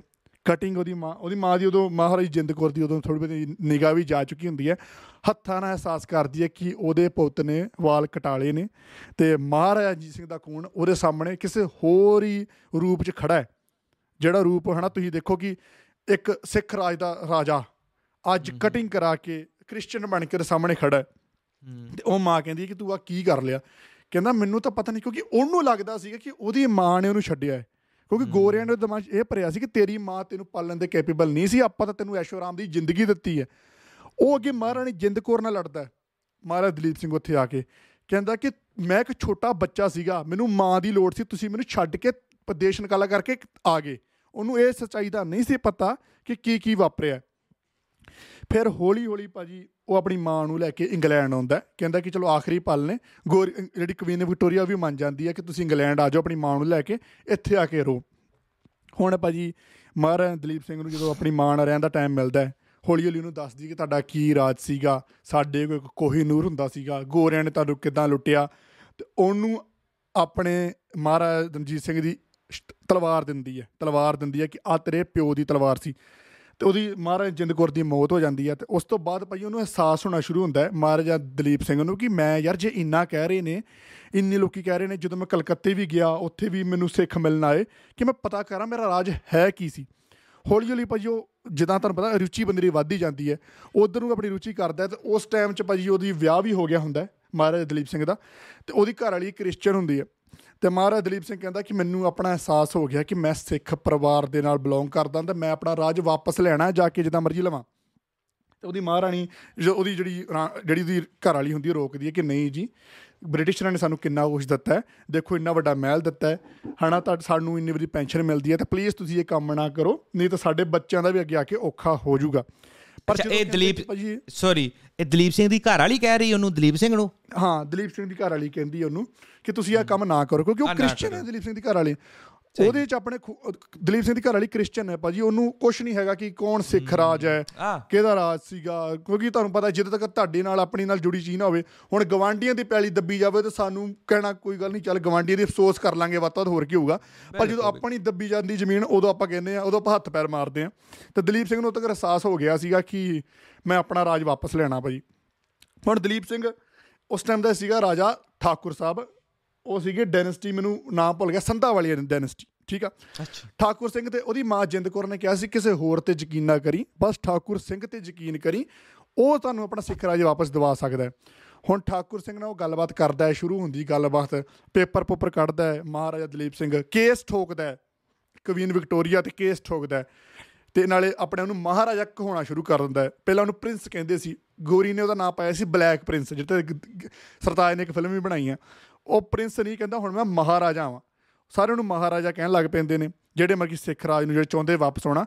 ਉਹ ਕੇਸ ਠੋਕਦਾ ਤੇ ਭਈ ਕੇਸ ਦੇ ਬਦਲੇ 'ਚ ਨਾ ਸਰਕਾਰ ਬ੍ਰਿਟਿਸ਼ ਕੀ ਕਹਿੰਦੀ ਹੈ ਕਹਿੰਦੀ ਕਿ ਤੁਹਾਨੂੰ ਆਪਾਂ ਤੁਹਾਡੀ ਪੈਨਸ਼ਨ ਵਧਾ ਦਿੰਦੇ ਹਾਂ। ਮ- ਮਹਾਰਾਜਾ ਜੀ ਤੁਹਾਡੀ ਪੈਨਸ਼ਨ ਵਧਾ ਦਿੰਦੇ ਆ ਜਿੰਨੇ ਕੋ ਉਨੀ ਵਧਾ ਦਿੰਦੇ ਹਾਂ, ਪਰ ਤੁਸੀਂ ਆਹ ਕੰਮ ਦੁਬਾਰਾ ਨਾ ਕਰੋ। ਪਰ ਜਿੱਦਾਂ ਕਹਿੰਦੇ ਕਿ ਬਈ ਜੋ ਉਹਦਾ ਦਿਲ ਕਰਦਾ ਕਿ ਮੈਂ ਰਾਜ ਆਪਣਾ ਵਾਪਸ ਲੈਣਾ ਹੈ। ਅਗਲਾ ਤੁਰ ਪੈਂਦਾ ਆਪਣੇ ਬੀਵੀ ਬੱਚੇ ਲੈ ਕੇ ਕਿ ਅਹ, ਸੰਧਾ ਵਾਲੀ ਨਾਲ ਗੱਲ ਹੋ ਜਾਂਦੀ ਹੈ ਕਿ ਤੁਸੀਂ ਕੱਲ ਅਤੇ ਆ ਜਾਓ ਪੋਰਟ ਤੇ। ਤੇ ਮੈਂ ਤੁਹਾਡਾ ਮਹਾਰਾਜਾ ਵਾਪਸ ਆ ਰਿਹਾ ਪੰਜਾਬ ਨੂੰ। ਹੁਣ ਭਾਜੀ ਦੇਖੋ, ਪੰਜਾਬ ਦੀ ਧਰਤੀ ਦਾ ਮਹਾਰਾਜਾ ਆਪਣੇ ਰ- ਰ- ਧਰਤੀ ਤੇ ਵਾਪਸ ਜਾਣਾ ਚਾਹੁੰਦਾ ਹੈ। ਤੇ ਉਸ ਟਾਈਮ ਜਦੋਂ ਬ੍ਰਿਟਿਸ਼ ਇੰਡੀਆ ਨਾਲ ਬ੍ਰਿਟਿਸ਼ ਨੂੰ ਪਤਾ ਲੱਗਦਾ ਹੈ ਬ੍ਰਿਟਿਸ਼ ਇੰਡੀਆ ਨੂੰ ਤੇ ਬ੍ਰਿਟਿਸ਼ ਬ੍ਰਿਟਿਸ਼ ਜਿਹੜੀ ਇੰਗਲੈਂਡ ਵਾਲੇ ਨੂੰ ਪਤਾ ਲੱਗਦਾ ਹੈ ਕਿ ਸਾਡਾ ਮਾਰ, ਇਹ ਜਿਹੜਾ ਮਹਾਰਾਜੀਤ ਸਿੰਘ ਹੈ, ਦਲੀਪ ਸਿੰਘ ਹੈ, ਵਾਪਸ ਜਾ ਰਿਹਾ ਆਪਣੀ ਧਰਤੀ ਵੱਲ ਨੂੰ। ਭਾਜੀ, ਅੱਜ ਦੀ ਡੇਟ 'ਚ ਉਹ ਦੇਸ਼ ਹੈਗਾ ਜਮਨ। ਉਸ ਟਾਈਮ ਉਹਨੂੰ ਐਡਲ ਕਹਿੰਦੇ ਸੀ। ਅੱਜ ਦੀ ਦੇਸ਼ 'ਚ, ਅੱਜ ਦੀ ਤਰੀਕ 'ਚ ਉਹਦਾ ਨਾਮ ਹੈਗਾ ਜਮਨ। ਜਮਨ ਹਾਂ। ਉੱਥੇ ਮਹਾਰਾਜੇ ਦਾ ਜਿਹੜਾ ਸਮੁੰਦਰੀ ਜਹਾਜ਼ ਸਮੁੰਦਰੀ ਜਹਾਜ਼ 'ਚ ਟਰੈਵਲ ਕਰਨਗੇ ਉਸ ਟਾਈਮ ਜਹਾਜ਼ ਜੂਸ ਤਾਂ ਹੈ ਨਹੀਂ ਸੀ। ਉਹ ਰੋਕ ਲਿੱਤਾ ਜਾਂਦਾ ਹੈ ਬ੍ਰਿਟਿਸ਼ ਇੰਡੀਅਨ ਜਾਂ ਬ੍ਰਿਟਿਸ਼ਾਂ ਵੱਲੋਂ। ਉਹ ਵੀ ਉਸ ਧਰਤੀ ਤੇ ਵੀ ਬ੍ਰਿਟਿਸ਼ ਦਾ ਰਾਜ ਸੀਗਾ। ਤੇ ਮਹਾਰਾਜੇ ਨੂੰ ਕਰ ਦਿੱਤਾ ਜਾਂਦਾ ਨਜ਼ਰਬੰਦ ਉੱਥੇ। ਮਹਾਰਾਜ ਦੇ ਨਾਲ ਉਹਨਾਂ ਦੇ ਤਿੰਨ ਬੱਚੇ ਹੁੰਦੇ ਨੇ ਤੇ ਨਾਲ ਉਹਨਾਂ ਦੀ ਘਰ ਵਾਲੀ ਹੁੰਦੀ ਹੈ। ਉਹਨਾਂ ਨੂੰ ਉੱਥੇ ਨਜ਼ਰਬੰਦ ਕਰ ਲਿਆ ਜਾਂਦਾ ਹੈ। ਤੇ ਕਹਿੰਦੇ ਨੇ ਕਿ ਤੁਸੀਂ ਇੱਥੋਂ ਵਾਪਸ ਚੱਲ ਜਾਓ ਤੁਹਾਨੂੰ ਸਾਰੀਆਂ ਸੁੱਖ ਸਹੂਲਤਾਂ ਤੁਹਾਡੀਆਂ ਵਾਪਸ ਦੇ ਦਾਂਗੇ ਜੋ ਤੁਹਾਨੂੰ ਮਿਲੀਆਂ ਸੀ। ਬਸ ਤੁਸੀਂ ਰਿਟਰਨ 'ਚ ਮਾਫੀ ਮੰਗ ਲਓ ਕਿ ਆਪਾਂ ਗਲਤੀ ਕੀਤੀ ਬ੍ਰਿਟਿਸ਼ਰ ਦੇ ਖਿਲਾਫ ਹੋਣ ਦੀ। ਤੇ ਆਪਾਂ ਤੁਹਾਨੂੰ ਛੱਡ ਦਾਂਗੇ, ਠੀਕ ਆ? ਹੁਣ ਉੱਥੇ ਭਾਈ ਜਮਨ 'ਚ ਮਹਾਰਾਜਾ ਕਹਿੰਦਾ ਆਪਣੀ ਘਰ ਵਾਲੀ ਤੇ ਬੱਚਿਆਂ ਨੂੰ ਕਿ ਤੁਸੀਂ ਵਾਪਸ ਚੱਲ ਜਾਓ, ਕਿ ਮੈਂ ਹੁਣ ਮੈਂ ਵਾਪਸ ਨਹੀਂ ਜਾਣਾ, ਮੈਂ ਤਾਂ ਆਪਣਾ ਰਾਜ ਲੈ ਕੇ ਜਾਊਂਗਾ, ਜਿੱਦਾਂ ਮਰਜ਼ੀ ਕਰਕੇ ਜਾਵਾਂ, ਠੀਕ ਆ? ਹੁਣ ਭਾਜੀ ਉੱਥੇ ਵੈਸੇ ਅੰਗਰੇਜ਼ ਇਹ ਗੱਲ ਕਦੇ ਮੰਨਦੇ ਨਹੀਂ ਪੇਪਰਾਂ 'ਚ ਬਟ ਕਹਿੰਦੇ ਨੇ ਕਿ ਜਮਨ ਦੇ ਵਿੱਚ ਕੋਈ, ਜਿੱਦਾਂ ਤੁਹਾਨੂੰ ਪਤਾ ਹੀ ਹੈ ਦਿਹਾੜੀਆਂ ਦਿਹੜੀ ਲਾਉਣ ਉਸ ਟਾਈਮ ਵੀ ਲੋਕੀ ਜਾਂਦੇ ਸੀ, ਮਸ਼ਵਾਰੇ ਜਾਂਦੇ ਸੀ, ਜਾਂ ਪੰਜਾਬ ਦੇ ਸਿੱਖ ਸੁੱਖ ਜਾਂਦੇ ਸੀਗੇ। ਕਹਿੰਦੇ ਨੇ ਕਿ ਉੱਥੇ ਕੁਝ ਬੋਟ ਬੋਟ ਚਾਲਕਾਂ ਵੱਲੋਂ, ਮਤਲਬ ਕਿ ਸ਼ਿਪ ਚਾਲਕਾਂ ਵੱਲੋਂ ਸਮੁੰਦਰੀ ਜਹਾਜ਼ ਚਾਲਕਾਂ ਵੱਲੋਂ ਪੰਜ ਸਿੰਘਾਂ ਵੱਲੋਂ ਮਹਾਰਾਜ ਜੀ ਦਲੀਪ ਸਿੰਘ ਨੇ ਦੁਬਾਰਾ ਅੰਮ੍ਰਿਤ ਛਕ ਲਿਆ ਸੀ। ਠੀਕ ਆ? ਕਿਉਂਕਿ ਪੰਜ ਸਿੰਘ ਚਾਹੀਦੇ ਹੁੰਦੇ ਨੇ ਅੰਮ੍ਰਿਤ ਛਕਾਉਣ ਲਈ ਤੇ ਕਹਿੰਦੇ ਨੇ ਕਿ ਉੱਥੇ ਅੰਮ੍ਰਿਤ ਛਕ ਲਿਆ ਸੀ ਤੇ ਦੁਬਾਰਾ ਸਿੱਖੀਜ਼ਮ ਚ ਉਹ ਆ ਗਏ ਸੀ ਸਿੱਖੀ ਸਰੂਪ ਚ। ਪਰ ਗੋਰੇ ਭਾਜੀ ਇਹ ਚੀਜ਼ ਨੂੰ ਕਦੇ ਨਹੀਂ ਮੰਨਦੇ। ਗੋਰਿਆਂ ਨੇ ਹਜੇ ਤੱਕ ਪੇਪਰ 'ਚ ਚੀਜ਼ ਲਿਖੀ ਹੈ ਕਿ ਉਹ ਕ੍ਰਿਸਚੀਅਨ ਹੀ ਡਾਈਡ ਡੈਥ ਹੋਈ ਉਹਨਾਂ ਦੀ। ਉਹਨਾਂ ਦੀ ਸਿੱਖ ਧਰਮ ਦੇ ਵਿੱਚ ਡੈਥ ਨਹੀਂ ਹੋਈ। ਸਿੱਖੀ ਸਿਧਾਂਤਾਂ ਦੇ ਹਿਸਾਬ ਨਾਲ ਡੈਥ ਨਹੀਂ ਹੋਈ ਉਹ ਕ੍ਰਿਸਚੀਅਨ ਹੀ ਮਰੇ ਨੇ। ਉੱਥੋਂ ਭਾਜੀ ਕਿਸ ਤਰੀਕੇ ਨਾਲ ਨਿਕਲਦੇ ਨੇ? ਫਿਰ ਰਸ਼ੀਆ ਰਾਹੀਂ ਆਉਣ ਦੀ ਕੋਸ਼ਿਸ਼ ਕਰਦੇ ਨੇ ਰਸ਼ੀਆ ਦੇ ਬੰਦੇ ਨੂੰ ਮਿਲਣ ਦੀ ਕੋਸ਼ਿਸ਼ ਕਰਦੇ ਨੇ। ਤੇ ਭਾਜੀ ਇੱਕ ਹਾਲਾ ਉੱਥੇ ਮਤਲਬ ਕਿ ਰਸ਼ੀਆ ਜਦੋਂ ਬਾਅਦ ਚ ਉੱਥੋਂ ਨਿਕਲਦੇ ਨੇ ਰਸ਼ੀਆ ਟਾਈਮ ਰਸ਼ੀਆ ਦੇ ਵਿੱਚ ਜਦੋਂ ਮਹਾਰਾਜਾ ਹੁੰਦਾ ਹੈ, ਮਹਾਰਾਜੇ ਨੂੰ ਇੱਕ ਕਿਸੇ ਹੋਰ ਕੁੜੀ ਨਾਲ ਪਿਆਰ ਹੁੰਦਾ ਹੈ ਤੇ ਮਹਾਰਾਜਾ ਉੱਥੇ ਵੀ ਮ- ਮਹਾਰਾਜੇ ਦੇ ਬੱਚੇ ਹੁੰਦੇ ਨੇ ਰਸ਼ੀਆ ਦੇ ਵਿੱਚ ਵੀ ਠੀਕ ਆ? ਹੁਣ ਕਰਦੇ ਕਰਾਉਂਦੇ ਬ੍ਰਿਟਿਸ਼ ਇੰਡੀਆ ਨੂੰ ਪਤਾ ਲੱਗ ਬ੍ਰਿਟਿਸ਼ ਆਰਮੀ ਨੂੰ ਪਤਾ ਲੱਗ ਜਾਂਦਾ ਹੈ ਕਿ ਕਿਹੜੇ ਕਿਹੜੇ ਇੱਥੇ ਠਾਕੁਰ ਸਿੰਘ ਜਾਂ ਕਿਹੜੇ ਕਿਹੜੇ ਲੋਕ ਮਹਾਰਾਜ ਦੀ ਹੈਲਪ ਕਰ ਰਹੇ ਨੇ ਕਿ ਇੱਥੋਂ ਵੀ ਸਿੱਖ ਫੌਜਾਂ ਤਿਆਰ ਨੇ ਲੜਨ ਵਾਸਤੇ ਆਪਣਾ ਰਾਜ ਵਾਪਸ ਲੈਣ ਵਾਸਤੇ। ਸਾਜ਼ਿਸ਼ਾਂ ਕਰ ਕਰਕੇ ਭਾਜੀ ਉਹਨਾਂ ਨੂੰ ਵੀ ਮਾਰ ਦਿੱਤਾ ਜਾਂਦਾ ਹੈ ਤੇ ਰਹਿ ਜਾਂਦਾ ਹੈ ਮਹਾਰਾਜਾ ਇਕੱਲਾ। ਬਾਦੂ ਸਾਲ ਰਸ਼ੀਆ 'ਚ ਵੇਟ ਕਰਨ ਤੋਂ ਬਾਅਦ ਕਿ ਇੱਥੋਂ ਰਸ਼ੀਆ ਮੈਨੂੰ ਕੋਈ ਹੈਲਪ ਕਰੇਗਾ? ਆਪਣੀ ਫੌਜ ਲੈ ਕੇ ਮੈਂ ਆਪਣਾ ਰਾਜ ਵਾਪਸ ਲਵਾਂਗਾ। ਮਹਾਰਾਜਾ ਵਾਪਸ ਆ ਜਾਂਦਾ ਹੈ ਪੈਰਿਸ। ਇਸ ਟਾਈਮ ਤੱਕ ਮਹਾਰਾਜਾ ਦੇ ਭਾਜੀ ਪੰਜ ਕੁੜੀਆਂ ਤੇ ਤਿੰਨ ਮੁੰਡੇ ਸੀਗੇ। ਠੀਕ ਆ? ਦੋ ਘਰ ਵਾਲੀਆਂ ਤੋਂ ਪੰਜ ਕੁੜੀਆਂ, ਤਿੰਨ ਮੁੰਡੇ। ਪਹਿਲੇ ਮਤਲਬ ਕਿ 6 ਬੱਚੇ ਘਰ ਵਾਲੀ ਤੋਂ, ਦੋ ਬੱਚੇ ਇੱਕ ਘਰ ਵਾਲੀ ਤੋਂ। ਠੀਕ ਆ? ਹੁਣ ਮਹਾਰਾਜਾ ਭਾਜੀ ਇਹ ਸਿੱਖ ਐਡਾ ਵੱਡਾ ਰਾਜ ਜਿਹੜੇ ਸੋਨੇ ਜਿਹਨਾਂ ਜਿਹੜੇ ਰਾਜ ਨੇ 골ਡਨ ਟੈਂਪਲ ਤੇ ਸੋਨਾ ਚੜਾਇਆ ਠੀਕ ਹੈ? ਇੱਕ ਹੋਰ ਮੰਦਿਰ ਹੈ ਮੈਨੂੰ ਨਾਮ ਭੁੱਲ ਗਿਆ ਮੰਦਿਰ ਦਾ ਉਸ ਮੰਦਿਰ ਤੇ ਵੀ ਸੋਨਾ ਚੜਾਇਆ ਐਡਾ ਅਮੀਰ ਸੋਨੇ ਦੀ ਚਿੜੀ ਰਾਜ ਕਹਿੰਦੇ ਸੀ ਜਿਹਨੂੰ ਹਨਾ? ਉਸ ਮਹਾਦੇਸ਼ ਦੇ ਉਸ ਰਾਜ ਦੇ ਮਹਾਰਾਜੇ ਕੋ ਭਾਜੀ ਅੰਤਲੇ ਸਮੇਂ 'ਚ ਆਪਣੀ ਦਵਾਈ दारू ਦੇ ਵੀ ਪੈਸੇ ਨਹੀਂ ਹੁੰਦੇ। ਆਪਣੀ ਦਵਾਈਆਂ ਤੇ ਲਾਉਣ ਵਾਸਤੇ ਵੀ ਪੈਸੇ ਨਹੀਂ ਹੁੰਦੇ। ਘਰ ਦਾ ਸਾਰਾ ਸਮਾਨ ਜੋ ਜੋ ਬਚਿਆ ਹੈ ਮੰਨ ਲਓ ਰਾਜਾਂ ਕੋਈ ਹੀਰੇ ਜਵਾਹਰਾਤ ਹੁੰਦੇ ਨੇ ਉਹ ਸਾਰੇ ਵੇਚ ਕੇ ਪੈਰਿਸ ਉਸ ਟਾਈਮ ਮਹਾਰਾਜਾ ਫਰਾਂਸ ਦੇ ਪੈਰਿਸ ਸ਼ਹਿਰ ਦੇ ਵਿੱਚ ਸੀਗਾ। ਬਿਰਧ ਆਸਤਾ 'ਚ ਪਿਆ ਹੁੰਦਾ ਬਿਰਧ ਵੀ ਨਹੀਂ 55 55 ਸਾਲ ਦੀ ਉਮਰ ਹੁੰਦੀ ਹੈ। ਕੁਛ ਵੀ ਨਹੀਂ ਸੀ ਪਿਆ। ਹੁੰਦਾ। ਹੈ। ਤੇ ਭਾਜੀ ਮਹਾਰਾਜਾ ਆਪਣੀ ਆਖਰੀ ਸਾਹਾਂ 'ਚ ਸੋਚਦਾ ਕਿ ਮੈਂ ਕੀ ਕੀ ਕਰਨ ਦੇ ਸੀ ਤੇ ਕੀ ਹੋ ਗਿਆ ਹਨਾ? ਤੇ ਉਹ ਭਾਜੀ ਆਪਣੇ ਆਖਰੀ ਸਾਹ ਲੈਂਦਾ ਹੈ ਪੈਰਿਸ ਦੇ ਵਿੱਚ। ਇੰਨੀ ਗਰੀਬੀ ਦੇ ਵਿੱਚ ਭਾਜੀ ਪਰਿਵਾਰ ਚਲਾ ਗਿਆ ਸੀ ਉਹਨਾਂ ਦਾ। ਉਹਨਾਂ ਦੇ ਬੱਚੇ ਆ ਕੇ ਉਹਨਾਂ ਨੂੰ ਰੋ- ਕਿਉਂਕਿ ਬੱਚੇ ਤਾਂ ਕ੍ਰਿਸਚੀਅਨ ਜੰਮੇ ਸੀਗੇ। ਆ ਕੇ ਕਹਿੰਦੇ ਸੀ ਕਿ ਦਲੀਪ ਸਿੰਘ ਜੀ ਪਲੀਜ਼ ਮਾਫੀ ਮੰਗ ਲਓ। ਪਲੀਜ਼ ਮਾਫੀ ਮੰਗ ਲਓ ਕਿ ਸ਼ਾਇਦ ਸਾਨੂੰ ਸਾਡੇ ਪੈਨਸ਼ਨ ਵਾਪਸ ਮਿਲ ਜੇ ਤੇ ਸਾਡਾ ਆਪਾਂ ਸੌਖੇ ਹੋ ਜਾਾਂਗੇ। ਪਰ ਜਿੱਦਾਂ ਕਹਿੰਦੇ ਨੇ ਖੂਨ ਕਹਿੰਦਾ, ਤੁਹਾਨੂੰ ਪਤਾ ਮੇਰੇ ਅੰਦਰ ਕਿਹਦਾ ਖੂਨ ਹੈ? ਮੇਰੇ ਅੰਦਰ ਮਹਾਰਾਜਾ ਜੀਤ ਸਿੰਘ ਦਾ ਖੂਨ ਹੈ ਜਿਹੜਾ ਕਦੇ ਨਹੀਂ ਝੁਕਿਆ ਤੇ ਨਾ ਮੈਂ ਝੁਕਣਾ। ਠੀਕ ਹੈ? ਹੁਣ ਭਾਜੀ ਇੱਕ ਹੈਗੀ ਦਲੀਪ ਸਿੰਘ ਦੀ ਨੋਟਬੁੱਕ ਬੁੱਕ ਬੁੱਕ ਹੁੰਦੀ ਹੈ ਇੱਕ ਕਿਤਾਬ ਆ। ਉਹਦੇ 'ਚ ਚੀਜ਼ ਲਿਖੀ ਦਲੀਪ ਸਿੰਘ ਨੇ ਕਹਣਾ ਕਿ ਜਿਹੜੀ ਵਿਕਟੋਰੀਆ ਰਾਣੀ ਸੀ ਜਦੋਂ ਮੈਂ ਆਖਰੀ ਸਥਿਤੀ 'ਚ ਸੀਗਾ ਮੈਂ ਮਰਨ ਵਾਲਾ ਸੀ ਰਾਣੀ ਵਿਕਟੋਰੀਆ ਮੇਰੇ ਕੋਲ ਆਈ ਸੀਗੀ ਤੇ ਉਹ ਕਹਿੰਦੀ ਸੀ ਕਿ ਆਪਾਂ ਤਾਂ ਇੱਕ ਬੱਚੇ ਦਾ ਪਿਆਰ ਚਾਹੁੰਦੇ ਸੀਗੇ ਜਦੋਂ ਤੈਨੂੰ ਆਪਾਂ ਛੋਟਾ ਲੈ ਕੇ ਆਏ ਆਪਾਂ ਇਹ ਕੁਝ ਨਹੀਂ ਚਾਹੁੰਦੇ ਸੀ ਜੋ ਕੁਝ ਆਪਣੇ ਵਿੱਚ ਹੋਇਆ। ਤੇ ਹੁਣ ਮੈਂ ਤੈਨੂੰ ਕੁਝ ਵਾਪਸ ਦੇਣ ਨੂੰ ਕੁਝ ਨਹੀਂ ਕਰ ਸਕਦੀ ਬਸ ਮੇਰੇ ਕੋਲ ਤੈਨੂੰ ਦੇਣ ਲਈ ਇੱਕ ਮਾਫੀ ਹੈ। ਮੈਂ ਤੇਰੇ ਕੋਲ ਮਾਫੀ ਮੰਗਣਾ ਚਾਹੁੰਦੀ ਹਾਂ। ਠੀਕ ਆ? ਗੋਰੇ ਆਪਣੇ ਕਿਸੇ ਵੀ ਚੀਜ਼ 'ਚ ਨਹੀਂ ਮੰਨਦੇ ਨਾ ਕਿਤੇ ਲਿਟਰੇਚਰ 'ਚ ਮੰਨਦੇ ਨੇ ਕਿੱਦਾਂ ਹੋਇਆ। ਪਰ ਦਲੀਪ ਸਿੰਘ ਦੇ ਲਿਟਰੇਚਰ ਦੇ ਮੁਤਾਬਕ ਇਹ ਚੀਜ਼ ਹੋਈ ਹੈ ਕਿ ਕਵੀਨ ਵਿਕਟੋਰੀਆ ਉਹਦੇ ਕੋਲ ਆ ਕੇ ਮਾਫੀ ਮੰਗ ਕੇ ਗਈ ਆਖਰੀ ਸਾਵਾਂ ਦੇ ਵਿੱਚ ਪੈਰਿਸ ਦੇ ਵਿੱਚ ਬਈ ਮੈਂ ਤਰੀਕ ਲਿਖੀ ਪਈ ਸੀਗੀ ਮਹਾਰਾਜੇ ਦੀ ਮੌਤ ਦੀ। 22 ਅਕਤੂਬਰ 1893 22 ਅੱਛਾ। ਅਕਤੂਬਰ 1893 ਨੂੰ ਪੈਰਿਸ ਦੇ ਵਿੱਚ ਮਹਾਰਾਜਾ ਜਾਣ ਦੇ ਦਿੰਦਾ ਆਪਣੀ ਆਖਰੀ ਇੱਕ ਛੋਟੇ ਜਿਹੇ ਕਮਰੇ ਦੇ ਵਿੱਚ ਭਾਜੀ। ਕਿਰਾਏ ਤੇ ਕਮਰਾ ਹੁੰਦਾ ਉਹ ਵੀ। ਉਹਦਾ ਵੀ ਕਿਰਾਇਆ ਕਹਿੰਦੇ ਸੀ ਕਿ ਆਖਰੀ ਸਮੇਂ 'ਚ ਦਿੱਤਾ ਹੀ ਨਹੀਂ ਸੀ ਜਾਂਦਾ। ਉਹਦਾ ਵੀ ਜਿਹੜਾ ਕਿਰਾਇਆ ਸੀਗਾ। ਤੇ ਉਹ ਮਹਾਰਾਜਾ ਉੱਥੇ ਸਾਹ ਛੱਡਦਾ ਤੇ ਉਸ ਤੋਂ ਬਾਅਦ ਮਹਾਰਾਜੇ ਤੇ ਭਾਈ ਇੱਕ ਹੋਰ ਹੈਰਾਨੀਜਨਕ ਵਾਲੀ ਗੱਲ ਹੁਣ ਮਹਾਰਾਜ ਦੇ ਅੱਗੇ ਭਾਈ 8 ਬੱਚੇ ਸੀਗੇ ਉਹਨਾਂ ਦਾ ਅੱਗੇ ਕੋਈ ਨਾ ਕੋਈ ਖੂਨ ਦਾ ਮਤਲਬ ਮਹਾਰਾਜਾ ਜੀਤ ਸਿੰਘ ਦਾ ਕੋਈ ਦਾ ਵੰਸ਼ ਰਿਹਾ ਹੋਊਗਾ ਖੂਨ ਦਾ ਪਰ ਹੈਰਾਨੀ ਵਾਲੀ ਗੱਲ ਹੈ ਕਿ ਭਾਈ ਉਹਨਾਂ ਦੇ 8 ਬੱਚਿਆਂ ਚੋਂ ਅੱਗੇ ਇੱਕ ਵੀ ਬੱਚੇ ਦੇ ਬੱਚਾ ਨਹੀਂ ਹੁੰਦਾ। ਕੁੜੀਆਂ ਦੇ ਨਾ ਮੁੰਡਿਆਂ ਦੇ। ਮਤਲਬ ਕਿ ਉਹਨਾਂ ਦਾ ਵੰਸ਼ ਹਾਂ। ਇਹ ਫਰੈਸ਼ ਭਾਜੀ ਦੱਸੋ ਕਿਉਂ ਨਹੀਂ ਬੱਚਾ ਹੁੰਦਾ? ਮੈਂ ਦੱਸ ਦੇ ਤੂੰ ਚੰਗੀ ਤਰ੍ਹਾਂ ਐਕਸਪਲੇਨ ਕਰ ਦੇ। ਇਹ ਭਾਜੀ ਇਹ ਭਾਜੀ ਇਹ ਕਿਸੇ ਕਿਤੇ ਰਿਟਰਨ ਨਹੀਂ ਹੈਗਾ। ਬਸ ਗੱਲ ਹੈ ਕਿ ਗੱਲ ਕੀਤੀ ਜਾਂਦੀ ਕਿ ਉਹਨਾਂ ਦੀ ਅੱਠ ਭਾਵੇਂ ਕੁੜੀ ਹੋਵੇ ਭਾਵੇਂ ਮੁੰਡਾ ਹੋਵੇ ਅੱਗੇ ਕੋਈ ਵੀ ਬੱਚਾ ਨਹੀਂ ਹੈਗਾ। ਉਹਨਾਂ ਦੀ ਆਖਰੀ ਕੁੜੀ ਸੀਗੀ ਜਿਹੜੀ ਮੈਨੂੰ ਜਿਹੜੀ ਲਾਹੌਰ ਚ? ਹਾਂ ਜਿਹੜੀ ਆਪਣੀ ਲਾਹੌਰ ਚ ਹਾਂ ਲਾਹੌਰ ਪੰਜਾਬ ਚ 10 ਮਾਰਚ 1957 ਚ ਉਹਨਾਂ ਦੀ ਆਖਰੀ ਕੁੜੀ ਨੇ ਸਾਹ ਲਏ ਸੀਗੇ। ਬੰਬਾ ਨਾਮ ਸੀ ਉਹਨਾਂ ਦਾ। ਤੇ ਉਦਾਂ ਵੀ ਹਨਾ ਬਾਕੀ ਜਿਹੜੀਆਂ ਉਹਨਾਂ ਦੀ ਕੁੜੀਆਂ ਸੀ ਜਾਂ ਮੁੰਡੇ ਸੀਗੇ ਉਹਨਾਂ ਨੂੰ ਆਖਰੀ ਪ੍ਰਿੰਸ ਆਫ ਪੰਜਾਬ ਦਾ ਵਿਕੀਪੀਡੀਆ ਤੇ ਗੂਗਲ ਤੇ ਲਿਖਿਆ ਜਾਂਦਾ ਹੈ ਪਰ ਉਹ ਪ੍ਰਿੰਸ ਪ੍ਰਿੰਸ ਨਹੀਂ ਸੀ ਵਿਚਾਰੇ ਆਮ ਜ਼ਿੰਦਗੀ ਉਹਨਾਂ ਨੇ ਜੀ ਆ ਸਾਰਿਆਂ ਨੇ। ਤੇ ਤੁਸੀਂ ਦੇਖੋ ਕਿ ਭਾਜੀ ਉਹਨਾਂ ਉਹਨਾਂ ਨਾਲ ਗੱਲ- ਭਾਜੀ ਹਾਂ ਸਾਜ਼ਿਸ਼ ਇਹ ਹੋਈ ਸੀ ਕਿ ਉਹਨਾਂ ਨੂੰ ਨਾ ਦਵਾਈ ਦਿੱਤੀ ਜਾਂਦੀ ਸੀ। ਵੀ ਇਹਨਾਂ ਦਾ ਨਾ। ਵੰਸ਼ ਵੰਸ਼ ਨਾ ਵੱਧ ਸਕੇ ਅੱਗੇ ਨਾ। ਨਹੀਂ ਇਹ ਇਹ ਚੀਜ਼ਾਂ ਰਿਟਰਨ ਚ ਤੁਹਾਨੂੰ ਪਤਾ ਰਿਟਰਨ ਚ ਤਾਂ ਕੋਈ ਚੀਜ਼ ਲਿਖਦਾ ਨਹੀਂ ਇਹੋ ਜੀ ਹਨਾ? ਜਾਂ। ਬ੍ਰਿਟਿਸ਼ ਆਰਮੀ ਨੇ ਕਦੇ ਰਿਟਰਨ ਚ ਚੀਜ਼ ਲਿਖੀ ਨਹੀਂ ਪਰ ਤੁਸੀਂ ਆਪ ਹੈਰਾਨੀਜਨਕ ਵਾਲੀ ਗੱਲ ਸੋਚੋ ਕਿ 8 ਚੋਂ ਇੱਕ ਦੇ ਵੀ ਬੱਚਾ ਨਹੀਂ ਹੋਣਾ। ਕੁੜੀ ਦੇ ਜਾਂ ਮੁੰਡੇ ਦੇ ਇਹ ਕਿੱਡੀ ਇੱਕ ਗੱਲ ਹੈ ਕਿ ਕਿੱਡੀ ਹੈਰਾਨੀਜਨਕ ਗੱਲ ਹੈ। ਜਾਂ ਤਾਂ ਇੱਕ ਦੋ ਬੱਚੇ ਹੋਣ ਤਾਂ ਆਪਾਂ ਕਹੇ ਚੱਲ ਦੋ ਬੱਚਿਆਂ ਨੂੰ ਨਹੀਂ ਬੱਚਾ ਹੋਇਆ ਯਾਰ ਹੋ ਸਕਦਾ ਕੋਈ ਹਨਾ ਹੋਊਗੀ। ਪਰ ਅੱਠਾਂ। ਦੇ ਵਿੱਚੋਂ ਇੱਕ ਵੀ ਨਹੀਂ ਹੋਣਾ। ਇਹ ਭਾਜੀ ਮੰਨਣ ਜੋ ਗੱਲ ਨਹੀਂ ਜਿਹੜੀ ਜਿਹੜੀ ਤੂੰ ਕੁੜੀ ਦਾ ਨਾਂ ਲਾਸਟ ਤੇ ਨਹੀਂ ਦੱਸਣ ਡਿਆ ਜਿਹੜੀ ਐਂਡ ਵਾਲੀ 1957 ਚ ਜਿਹੜੇ ਪੂਰੇ ਹੋਏ ਨੇ ਬੰਬ ਬੰਬਾਹਾ ਕੀ ਉਹਦਾ ਨਾਂ ਸੀ ਨਾ ਉਹ ਵੇਖਲਾ ਉਹ ਲਾਹੌਰ ਚ ਜਾ ਕੇ ਉਹਨੇ ਨਾ ਉਦੋਂ ਪਾਕਿਸਤਾਨ ਬਣ ਗਿਆ ਸੀ। 47 ਤੋਂ ਬਾਅਦ ਜਦੋਂ ਪਾਕਿਸਤਾਨ ਬਣ ਗਿਆ ਉਹਨਾਂ ਨੂੰ ਪੁੱਛਿਆ ਵੀ ਤੂੰ ਕਿੱਥੇ ਰਹਿਣਾ ਚਾਹਨੀ ਹੈ ਪੰਜਾਬ ਚ ਇੰਡੀਆ ਵਾਲੇ ਕੋਥੇ ਉਹ ਕਹਿੰਦੀ ਨਹੀਂ ਜਿੱਥੇ ਮੇਰੇ ਪਿਤਾ ਨੇ ਮੇਰੇ ਦਾਦੇ ਨੇ ਦਾਦਾ ਹੀ ਲੱਗਾ ਸੀ ਨਾ ਉਹਦਾ ਜਿੱਥੇ ਮੇਰੇ ਦਾਦੇ ਨੇ ਕਹਿੰਦੀ ਤਖਤ ਦਾ ਆਨੰਦ ਮਾਣਿਆ ਸੀ ਮੈਂ ਉੱਥੇ ਆਪਣੇ ਘਰ ਹੀ ਰਹਿਣਾ ਲਾਹੌਰ ਚ। ਉਹਨਾਂ ਨੇ ਸਾਹ ਪੂਰੇ ਕੀਤੇ ਸੀ 1957 ਨੂੰ ਅੱਜ ਵੀ ਉਹਨਾਂ ਦੀ ਸਮਾਧ ਹੈ ਵੇ ਤੇ ਹੁਣ ਪਿਛਲੇ ਸਾਲ ਉਹਨਾਂ ਦੀ ਸਮਾਧ ਨਾ ਕਾਫੀ ਪੱਕੀ ਕਰਾ ਕੇ ਨਾ ਉੱਚੀ ਕੀਤੀ ਹੁਣ ਨਾ। ਪਹਿਲਾਂ ਨੋਰਮਲ ਸਮਾਧਾ ਵਾਂਗੂ ਸੀ ਜਿੱਦਾਂ ਆਮ ਕਬਰਸਤਾਨ ਨਹੀਂ ਹੁੰਦਾ ਕੋਈ ਆਮ ਕਬਰਸਤਾਨ ਸੀ ਹੁਣ ਉਹਨਾਂ ਦੀ ਕਬਰਸਤਾਨ ਨਾ ਵਧੀਆ ਤਰੀਕੇ ਨਾਲ ਜਾਣੀ ਕਿ ਬਣਾਇਆ। ਤੇ ਬੜੀ ਖੁਸ਼ੀ ਹੁੰਦੀ ਪਰ ਬੜਾ ਯਾਰ ਉਹਨਾਂ ਦਾ ਮੈਂ ਐਵੇਂ ਨਹੀਂ ਲਿਖਿਆ ਫਿਰਦਾ ਸਾਡਾ ਹੀਰੋ ਅਸਲ 'ਚ ਸਾਡੇ ਹੀਰੋ ਇਹ ਨੇ। ਭਾਜੀ ਇਹ ਦੇਖੋ ਉਹ ਗੋਰਿਆਂ ਨੇ ਕਦੇ ਨਹੀਂ ਮੰਨਿਆ ਕਿ ਉਹਨਾਂ ਸਿੱਖ ਧਰਮ ਚ ਦੁਬਾਰਾ ਹਨਾ ਪੈਰ ਰੱਖਿਆ ਜਾਂ ਕੁਝ ਵੀ। ਤੇ। ਤਾਂ ਹੀ ਉਹਨਾਂ ਦੀ ਜਿਹੜੀ ਬਾਅਦ ਚ ਕਬਰ ਬਣਾਈ ਗਈ ਮਰਨ ਤੋਂ ਬਾਅਦ ਕ੍ਰਿਸਚੀਅਨ ਚ ਉਹਨਾਂ ਦੀ ਪੈਰਿਸ ਚ ਕਬਰ ਹੈਗੀ ਹੈ ਜਿਹਦੇ ਕ੍ਰਿਸਚੀਅਨ ਨਹੀਂ ਕਰਦੇ ਨੇ ਕਬਰ ਹੀ ਬਣਾਉਂਦੇ ਨੇ ਸ਼ਾਇਦ ਕ੍ਰਿਸਚੀਅਨ। ਆਹ ਕਬਰ ਕਬਰ ਹਾਂ। ਤੇ ਉਹਦੀ ਕਬਰ ਹੈਗੀ ਉੱਥੇ ਲੋਕੀ ਜਾਂਦੇ ਨੇ ਫੁੱਲ ਫੁੱਲ ਰੱਖਣ। ਤੇ ਅੱਜ ਵੀ ਕੇਸ ਚੱਲ ਰਿਹਾ ਕਿ ਕਿੱਦਾਂ ਕਿੱਦਾਂ ਨਾ ਕਿੱਦਾਂ ਕਰਕੇ ਮਹਾਰਾਜ ਦੇ ਜਿਹੜੇ ਅਸ਼ਤ ਹੋਣਗੇ ਥੋੜੇ ਬਹੁਤੇ ਕਬਰ 'ਚ ਉਹਨਾਂ ਨੂੰ ਪੰਜਾਬ ਲਿਆ ਕੇ ਇੰਡੀਆ ਲਿਆ ਕੇ ਉਹਨਾਂ ਦਾ ਸੰਸਕਾਰ ਕਰ ਲਿੱਤਾ ਜਾਵੇ। ਪਰ ਉਹ ਕੇਸ ਚੱਲਦੇ ਰਹਿਣੇ ਤੁਹਾਨੂੰ ਪਤਾ ਕੋਹੀਨੂਰ ਦਾ ਕੇਸ ਕਰਨ ਦੇ ਚੱਲ ਰਿਹਾ। ਭਾਜੀ ਇਹ ਸਾਰੀ ਸਟੋਰੀ ਸੀਗੀ ਉਸ ਮਹਾਨ ਰਾਜ ਦੀ ਜਿਹੜਾ ਆਪਾਂ ਕਹਿੰਦੇ ਸਿੱਖ ਰਾਜ ਹੋਣੇ ਤੇ ਬਈ ਬੜੀਆਂ ਚੀਜ਼ਾਂ ਗੱਲਾਂ ਛੇੜਨ ਵਾਲੀਆਂ ਨੇ ਹਨਾ? ਬਹੁਤ ਜ਼ਿਆਦਾ ਬਹੁਤ ਇਹਦੇ 'ਚ ਤੁਸੀਂ ਬੜੇ ਸਵਾਲ ਨਿਕਲਦੇ ਨੇ ਫਰੈਸ਼ੀ ਭਾਜੀ। ਤੁਹਾਡੇ ਕੋਲ ਇੱਕ ਰਾਜ ਸੀਗਾ ਜਿੱਥੇ ਤੁਹਾਡਾ ਪਰਦਾਦਾ ਰਾਜ ਕਰਦਾ ਸੀ। ਸਾਰੀ ਜ਼ਿੰਦਗੀ ਤੁਹਾਨੂੰ ਭਾਜੀ ਉੱਥੇ ਪੈਰ ਨਹੀਂ ਰੱਖਣ ਦਿੱਤਾ ਜਾਂਦਾ ਆਪਣੀ ਮਰਜ਼ੀ ਨਾਲ। ਤੁਹਾਨੂੰ ਇੱਕ ਸ਼ਾਹੀ ਗੁਲਾਮ ਸ਼ਾਹੀ ਗੁਲਾਮ ਮਤਲਬ ਕਿ ਤੁਹਾਨੂੰ ਸਾਰੇ ਸੁੱਖ ਸਹੂਲਤਾਂ ਮਿਲ ਰਹੀਆਂ ਨੇ ਪਰ ਤੁਹਾਨੂੰ ਫਿਰ ਵੀ ਇੱਕ ਹੁੰਦਾ ਹੈ ਕਿ ਯਾਰ ਹੁਣ ਮਹਾਰ- ਮਹਾਰਾਜ ਦਲੀਪ ਸਿੰਘ ਨੂੰ ਕੀ ਲੋੜ ਸੀਗੀ? ਮਹਾਰਾਜ ਦਲੀਪ ਸਿੰਘ ਜ਼ਿੰਦਗੀ ਜੀ ਰਿਹਾ ਸੀ ਅੰਤਾਂ ਦੇ ਪੈਸੇ ਸੀ ਉਹਦੇ ਕੋਲ ਉਹਨੂੰ ਵਧੀਆ ਮਹਿਲ ਦਿੱਤਾ ਹੋਇਆ ਸੀ ਕੁੜੀਆਂ ਜਿੰਨੇ ਮਰਜ਼ੀ ਤੇ ਹੱਥ ਰੱਖਦਾ ਸੀ ਤੁਹਾਨੂੰ ਪਤਾ ਫਿਰ ਵੀ ਪ੍ਰਿੰਸ ਸੀ ਅਗਲਾ।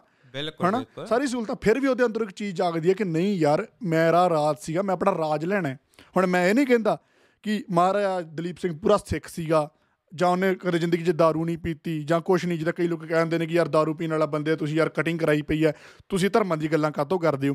ਪਰ ਇਹ ਗੱਲਾਂ ਭਾਜੀ ਇਹ ਜਿੱਦਾਂ ਕਹਿੰਦੇ ਕਿ ਬੰਦੇ ਨੂੰ ਦਿਲੋਂ ਅੰਦਰੋਂ ਚੀਜ਼ਾਂ ਆਉਂਦੀਆਂ ਨੇ ਕਿ ਬੰਦਾ ਕਿਸ ਚੀਜ਼ ਨੂੰ ਕਿਸ ਤਰ੍ਹਾਂ ਸੋਚਦਾ ਮਹਾਰਾਜ ਨੂੰ ਕਦੇ ਧਰਤੀ ਤੇ ਵਾਪਸ ਨਹੀਂ ਆਤਾ ਗਿਆ। ਜਿਹੜਾ ਵਿਚਾਰਾ ਨੂੰ ਬਚਪਨ 'ਚ ਇਹ ਨਹੀਂ ਪਤਾ ਕਿ ਮੇਰਾ ਧਰਮ ਕਿਹੜਾ ਹੈ, ਹੁਣ ਤੁਸੀਂ ਦੇਖੋ ਕਿ ਉਹ ਬੰਦੇ ਨੇ ਕਿੱਥੇ ਤੱਕ ਕੋਸ਼ਿਸ਼ ਕੀਤੀ ਕਿ ਮੈਂ ਆਪਣਾ ਰਾਜ ਵਾਪਸ ਲੈ ਲਾਂ ਇੱਕ ਬੰਦੇ ਨੇ ਕਿੰਨੀ ਕੋਸ਼ਿਸ਼ ਕੀਤੀ ਤੇ ਉਹਨੂੰ ਵੀ ਭਾਈ ਕਈ ਲੋਕੀ ਅੱਜ ਕੱਲ ਹਨਾ ਗਲਤ ਕਹਿ ਦਿੰਦੇ ਨੇ ਇੰਟਰਨੈਟ ਤੇ ਕਿ ਉਹ ਕ੍ਰਿਸਚੀਅਨ ਸੀਗਾ ਮੈਂ ਦੇਖਿਆ ਕੋਈ ਇੱਕ ਬੰਦੇ ਨੇ ਕਿਸੇ ਨੇ ਨਾ ਪਿੱਛੇ ਟਿਕਟੋਕ ਤੇ ਵੀਡੀਓ ਪਾਈ ਸੀਗੀ ਥੋੜੇ ਚਿਰ ਪਹਿਲਾਂ ਕਿ ਮਹਾਰਾਜ ਦਲੀਪ ਸਿੰਘ ਨੇ ਕਿੰਨਾ ਕੁਝ ਕੀਤਾ ਸਾਡੇ ਰਾਜ ਦੀ ਤਾਂ ਆਪਾਂ ਨੂੰ ਇਹਨਾਂ ਨੂੰ, ਇਹ ਸਾਡੇ ਹੀਰੋ ਨੂੰ ਮੰਨਣਾ ਚਾਹੀਦਾ ਹੈ। ਥੱਲੇ ਲੋਕਾਂ ਨੇ ਇਹੀ ਕਮੈਂਟ ਕੀਤੇ ਸੀਗੇ ਕਿ ਤੁਹਾਨੂੰ ਪਤਾ ਹੈ ਕੁੜੀਆਂ ਚਿੜੀਆਂ ਕਿ ਦੋ ਵਿਆਹ ਵਾ ਦੋ ਦੋ ਵਿਆਹ ਕਰਾਏ ਸੀ ਇਹਨੇ ਇੰਨੀ दारू ਪੀਂਦਾ ਸੀ ਇਹ ਕਰਦਾ ਸੀਗਾ। ਹੁਣ ਯਾਰ ਉਹ ਤਾਂ ਮਤਲਬ ਕਿ ਤੁਸੀਂ ਕਿਸੇ ਨੂੰ ਵੀ ਕਿਸੇ ਅਮ, ਜੀਣ ਨਹੀਂ ਦਿੰਦੇ ਬੰਦੇ ਨੂੰ ਨਾ ਜਿਹੜਾ ਬੰਦਾ ਅੱਜ ਦੁਨੀਆ 'ਚ ਨਹੀਂ ਹੈਗਾ ਤੁਸੀਂ ਉਹਦੇ ਬਾਰੇ ਵੀ ਇਹ ਚੀਜ਼ਾਂ ਬੋਲਦੇ ਹੋ। ਨਹੀਂ ਨਹੀਂ। ਰੈਸ਼ੀ ਭਾਜੀ ਜਿਹੜੀਆਂ ਇਹ ਨੇ ਚੀਜ਼ਾਂ ਚਲੋ ਮਾਇਨੇ ਰੱਖਦੀਆਂ ਨੇ ਇੱਕ ਤੁਸੀਂ ਦੇਸ਼ ਦੇਸ਼ ਦੇ ਰਾਜੇ ਹੁੰਦੇ ਹੋ ਤੁਸੀਂ ਰਿਪਰੈਜ਼ੈਂਟ ਕਰਦੇ ਹੁੰਦੇ ਹੋ ਚਲੋ ਦਾਰੂ ਦੂਰੂ ਪੀਣੀਆਂ ਮਾੜੀਆਂ ਗੱਲਾਂ ਨੇ ਪਰ ਵੈਸੇ ਮੈਂ ਮੈਂ ਮੈਂ- ਨਹੀਂ ਉਹਨੂੰ ਪ੍ਰਮੋਟ ਕਰ ਰਿਹਾ ਪਰ ਮੈਂ ਇੱਕ ਗੱਲ ਕਹਿ ਰਿਹਾ ਵੀ ਦਾਰੂ ਜਿਹੜਾ ਬੰਦਾ ਪੀਂਦਾ ਹੋਵੇ ਨਾ ਜਿੱਦਾਂ ਮਹਾਰਾਜਾ ਰਣਜੀਤ ਸਿੰਘ ਹਲਕਾ ਜਿਹਾ ਪੈਗ ਲਾ ਲੈਂਦੇ ਸੀ ਕਿਤੇ ਕਿਤੇ ਹੈਨਾ? ਮਹਾਰਾਜਾ ਰਣਜੀਤ ਸਿੰਘ ਅਗੂ ਉਹਨਾਂ ਦੇ ਵੰਸ਼ੀ ਸੀ ਨਾ ਹੋ ਸਕਦਾ ਕਿਤੇ ਮਾੜਾ ਮੋਟਾ ਲਾ ਲੈਂਦੇ ਹੋਣ ਚਲ ਜੇ ਬਹੁਤੀ ਵੀ ਪੀਂਦੇ ਹੋਣ ਪਰ ਇਹ ਚੀਜ਼ਾਂ ਨਹੀਂ ਡਿਸਾਈਡ ਕਰਦੀਆਂ ਖਾਣ ਪੀਣ ਨਹੀਂ ਡਿਸਾਈਡ ਕਰਦਾ ਕਿ ਇਹ ਬੰਦਾ ਗਦਾਰ ਹੈ ਜਾਂ ਇਹਦੇ ਦਿਲ 'ਚ ਸਿੱਖਾਂ ਪ੍ਰਤੀ ਕੋਈ ਦਰਦ ਨਹੀਂ ਹੈ ਇਹ ਚੀਜ਼ਾਂ ਨਹੀਂ ਡਿਸਾਈਡ ਡਿਸਾਈਡ ਕਰਦਾ ਬੰਦੇ ਦੇ ਕੰਮ। ਜਿੱਦਾਂ ਹੁਣ ਕੇਜਰੀਵਾਲ ਲਾ ਲਓ ਭਗਵੰਤ ਮਾਨ ਲਾ ਲਓ ਹੁਣ ਉਹ ਵੀ ਤੇ ਸਿੱਖ ਹੀ ਹੈ ਨਾ ਬਾਦਲ ਹੋਰ ਵੀ ਸਿੱਖ ਹੀ ਸੀ। ਸੁਖਬੀਰ ਬਾਦਲ ਵੀ ਸਿੱਖ ਹੀ ਹੈ ਹਨਾ ਦਾੜਾ ਵੇ ਪ੍ਰਕਾਸ਼ ਕੀਤਾ ਨੇ ਵਾਲ ਰੱਖੇ ਨੇ ਪਰ। ਕੰਮ ਵੇਖ ਲਓ ਇਹ ਕੰਮਾਂ ਤੋਂ ਪਛਾਣੇ ਜਾਂਦੇ ਨੇ ਬੰਦੇ ਹਨਾ ਪਰ ਹਾਂ ਇਹ ਚੀਜ਼ਾਂ ਬਹੁਤ ਮੈਟਰ ਕਰਦੀਆਂ ਕਿਰਪਾਨ ਕੇਸ ਕੰਗਾ ਸਿੱਖੀ ਸਰੂਪ ਚ ਹੋਣਾ ਬਹੁਤ ਜ਼ਿਆਦਾ ਮੈਟਰ ਕਰਦਾ ਹੈ ਨਹੀਂ ਜਦੋਂ ਭਾਈ? ਜਦੋਂ ਸਿੱਖੀ ਸਰੂਪ ਚ। ਆ ਗਿਆ ਸੀ ਮਹਾਰਾਜ ਦਲੀਪ ਸਿੰਘ ਉਦੋਂ ਉਹਨੇ ਸਭ ਕੁਝ ਛੱਡਤਾ ਸੀ ਜੋ ਕਹਿੰਦੇ ਸਿੱਖੀ ਸਰੂਪ 'ਚ ਆ ਗਿਆ ਸੀ ਪਹਿਲਾਂ ਦੀ ਗੱਲ ਕਰ ਰਿਹਾ ਮੈਂ ਕਿ ਪਹਿਲਾਂ ਤੁਹਾਨੂੰ ਪਤਾ ਜਦੋਂ ਅਗਲੇ ਰੱਖਿਆ ਉਹਨੂੰ ਉਸ ਹਿਸਾਬ ਨਾਲ। ਜਦੋਂ ਰੱਖਿਆ ਪ੍ਰਿੰਸ ਬਣਾ ਕੇ ਆ ਉਹਨੂੰ ਕੋਈ ਜ਼ਿੰਮੇਵਾਰੀ ਨਹੀਂ ਕੋਈ ਗੱਲਬਾਤ ਨਹੀਂ ਪਤਾ ਕਿ ਮੇਰਾ ਖੂਨ ਕਿਹੜਾ ਹੈ। ਤੇ ਫਿਰ ਭਾਜੀ ਉਹ ਬੰਦਾ ਜਿਸ ਹਿਸਾਬ ਨਾਲ ਪਾਲਿਆ ਪੋਸਿਆ ਉਸ ਹਿਸਾਬ ਨਾਲ ਹੀ ਉਹ ਕਰੂਗਾ। ਪਰ ਫਿਰ ਵੀ ਜਦੋਂ ਕਹਿੰਦਾ ਮੈਂ ਤੁਹਾਨੂੰ ਗੱਲ ਕਿ ਸਟਾਰਟਿੰਗ ਸਮਝਾਈ ਕਿ ਖੂਨ ਦਾ ਫ਼ਰਕ ਪੈਂਦਾ ਕਿ ਮਹਾਰਾਜਾ ਇਹਨੂੰ ਪਤਾ ਵੀ ਨਹੀਂ ਸੀ ਮੈਂ ਕਿਹੜੇ ਖੂਨ 'ਚੋਂ ਆ ਫਿਰ ਵੀ ਉਹ ਘੋੜਸਵਾਰੀ ਕਰਦਾ ਸੀ ਬਹੁਤ ਵਧੀਆ ਘੋੜਸਵਾਰ ਸੀ ਆਪਣੇ ਟਾਈਮ ਦਾ। ਤੇ ਬਹੁਤ ਵਧੀਆ ਨਿਸ਼ਾਨ ਚ ਸੀਗਾ ਮਤਲਬ ਕਿ ਟੌਪ 'ਚ ਆਉਂਦਾ ਸੀ ਉਸ ਟਾਈਮ ਦਾ। ਤੇ ਭਾਜੀ ਮੈਂ ਕਹਿੰਦਾ ਸਟੋ ਇਦਾਂ ਹੀ ਪੋਡਕਾਸਟ ਆਪਣਾ ਲੰਬਾ ਹੋ ਗਿਆ ਤੇ ਆਪਾਂ ਇਹਦਾ। ਪੋਡਕਾਸਟ ਦਾ ਖਾਤਮਾ ਕਰ ਖਾਤਮਾ ਕਰਦੇ ਆ ਤੇ ਇਹ ਸਟੋਰੀ ਸੀ ਭਾਜੀ ਸਾਰੇ ਰਾਜ ਦੀ ਆਪਣੇ ਦੀ। ਤੇ ਅੱਗੇ ਵੀ ਤੁਹਾਨੂੰ ਅੱਗੇ ਆਪਾਂ ਹੋਰ ਸਟੋਰੀਆਂ ਜੇ ਤੁਹਾਨੂੰ ਪਿਛਲੀ ਸਟੋਰੀ ਪਸੰਦ ਆਈ ਅੱਗੇ ਆਪਾਂ ਹੋਰ ਸਟੋਰੀਆਂ ਇਦਾਂ ਲਿਆਉਂਦੇ ਰਵਾਂਗੇ। ਤੇ ਭਾਈ ਚਲੋ ਬੁਲਾਈ ਸਾਰਿਆਂ ਨੂੰ ਸਤਿ ਸ੍ਰੀ ਅਕਾਲ। ਸਤਿ ਸ਼੍ਰੀ ਅਕਾਲ ਬੁਲਾਉਂਦੇ ਆ ਇਹ ਸੀ ਪਾਰਟ 2 ਤੇ ਜਿਹਨੇ ਨਹੀਂ ਵੇਖਿਆ ਪਾਰਟ 1 ਇਸ ਤੋਂ ਪਹਿਲਾਂ ਵੇਖ ਲਿਓ ਚ ਅਸੀਂ ਦੱਸਿਆ ਕਿ ਪੰਜਾਬ ਦੇ ਹੱਥੋਂ ਰਾਜ ਕਿੱਦਾਂ ਗਿਆ। ਤੇ ਫਿਰ ਇਹ ਪਾਰਟ 2 ਬਿਲਕੁਲ। ਸੀ ਵੀ ਫਿਰ ਕਿੱਦਾਂ ਮਹਾਰਾਜਾ ਦਲੀਪ ਸਿੰਘ ਨੂੰ ਇੰਗਲੈਂਡ ਲੈ ਗਏ। ਅੱਛਾ ਪਹਿਲਾ ਪਾਰਟ ਵੀ ਦੇਖ ਲਿਓ ਇਹ ਹੋ ਗਿਆ ਦੂਜਾ ਪਾਰਟ ਤੇ ਤੀਜੀ ਗੱਲ ਇਹ ਵੇ ਕਿ ਇੱਕ ਥੋੜੇ ਕਿ ਦਿਨ ਪਹਿਲਾਂ ਖਾੜਕੂ ਸਿੰਘ ਇੱਕ ਸ਼ਹੀਦ ਕਰ ਦਿੱਤਾ ਗਿਆ ਲਾਹੌਰ ਦੇ ਵਿੱਚ। ਉਹ ਪੂਰੀ ਤਰ੍ਹਾਂ ਦੱਸਾਂਗੇ ਹੁਣ ਟਾਈਮ ਹਨਾ ਬਹੁਤ ਹੋ ਗਿਆ। ਪੂਰੀ ਤਰ੍ਹਾਂ ਅਗਲੇ ਪੋਡਕਾਸਟ 'ਚ ਦੱਸਾਂਗੇ ਵੀ ਉਹ ਖਾੜਕੂ ਸਿੰਘ ਕੌਣ ਸੀ ਜਿਨ੍ਹਾਂ 'ਚ ਲਾਹੌਰ ਦਾ ਲਾਹੌਰ 'ਚ ਉਹਨਾਂ ਦਾ ਕਤਲ ਹੋ ਗਿਆ ਸ਼ਹੀਦ ਕਰ ਦਿੱਤਾ ਗਿਆ। ਅਗਲੇ ਪੋਡਕਾਸਟ 'ਚ ਸਰਾਣੀ ਤੇ ਮੈਂ ਇਸ ਪੋਡਕਾਸਟ 'ਚ ਭਲਾ ਚਲ ਕੋਈ ਨਹੀਂ ਨੈਕਸਟ ਪੋਡਕਾਸਟ ਸਾਰਿਆਂ ਨੂੰ ਪਿਆਰ ਭਰੀ ਸਤਿ ਸ੍ਰੀ ਅਕਾਲ। ਸਤਿ ਸ੍ਰੀ ਅਕਾਲ।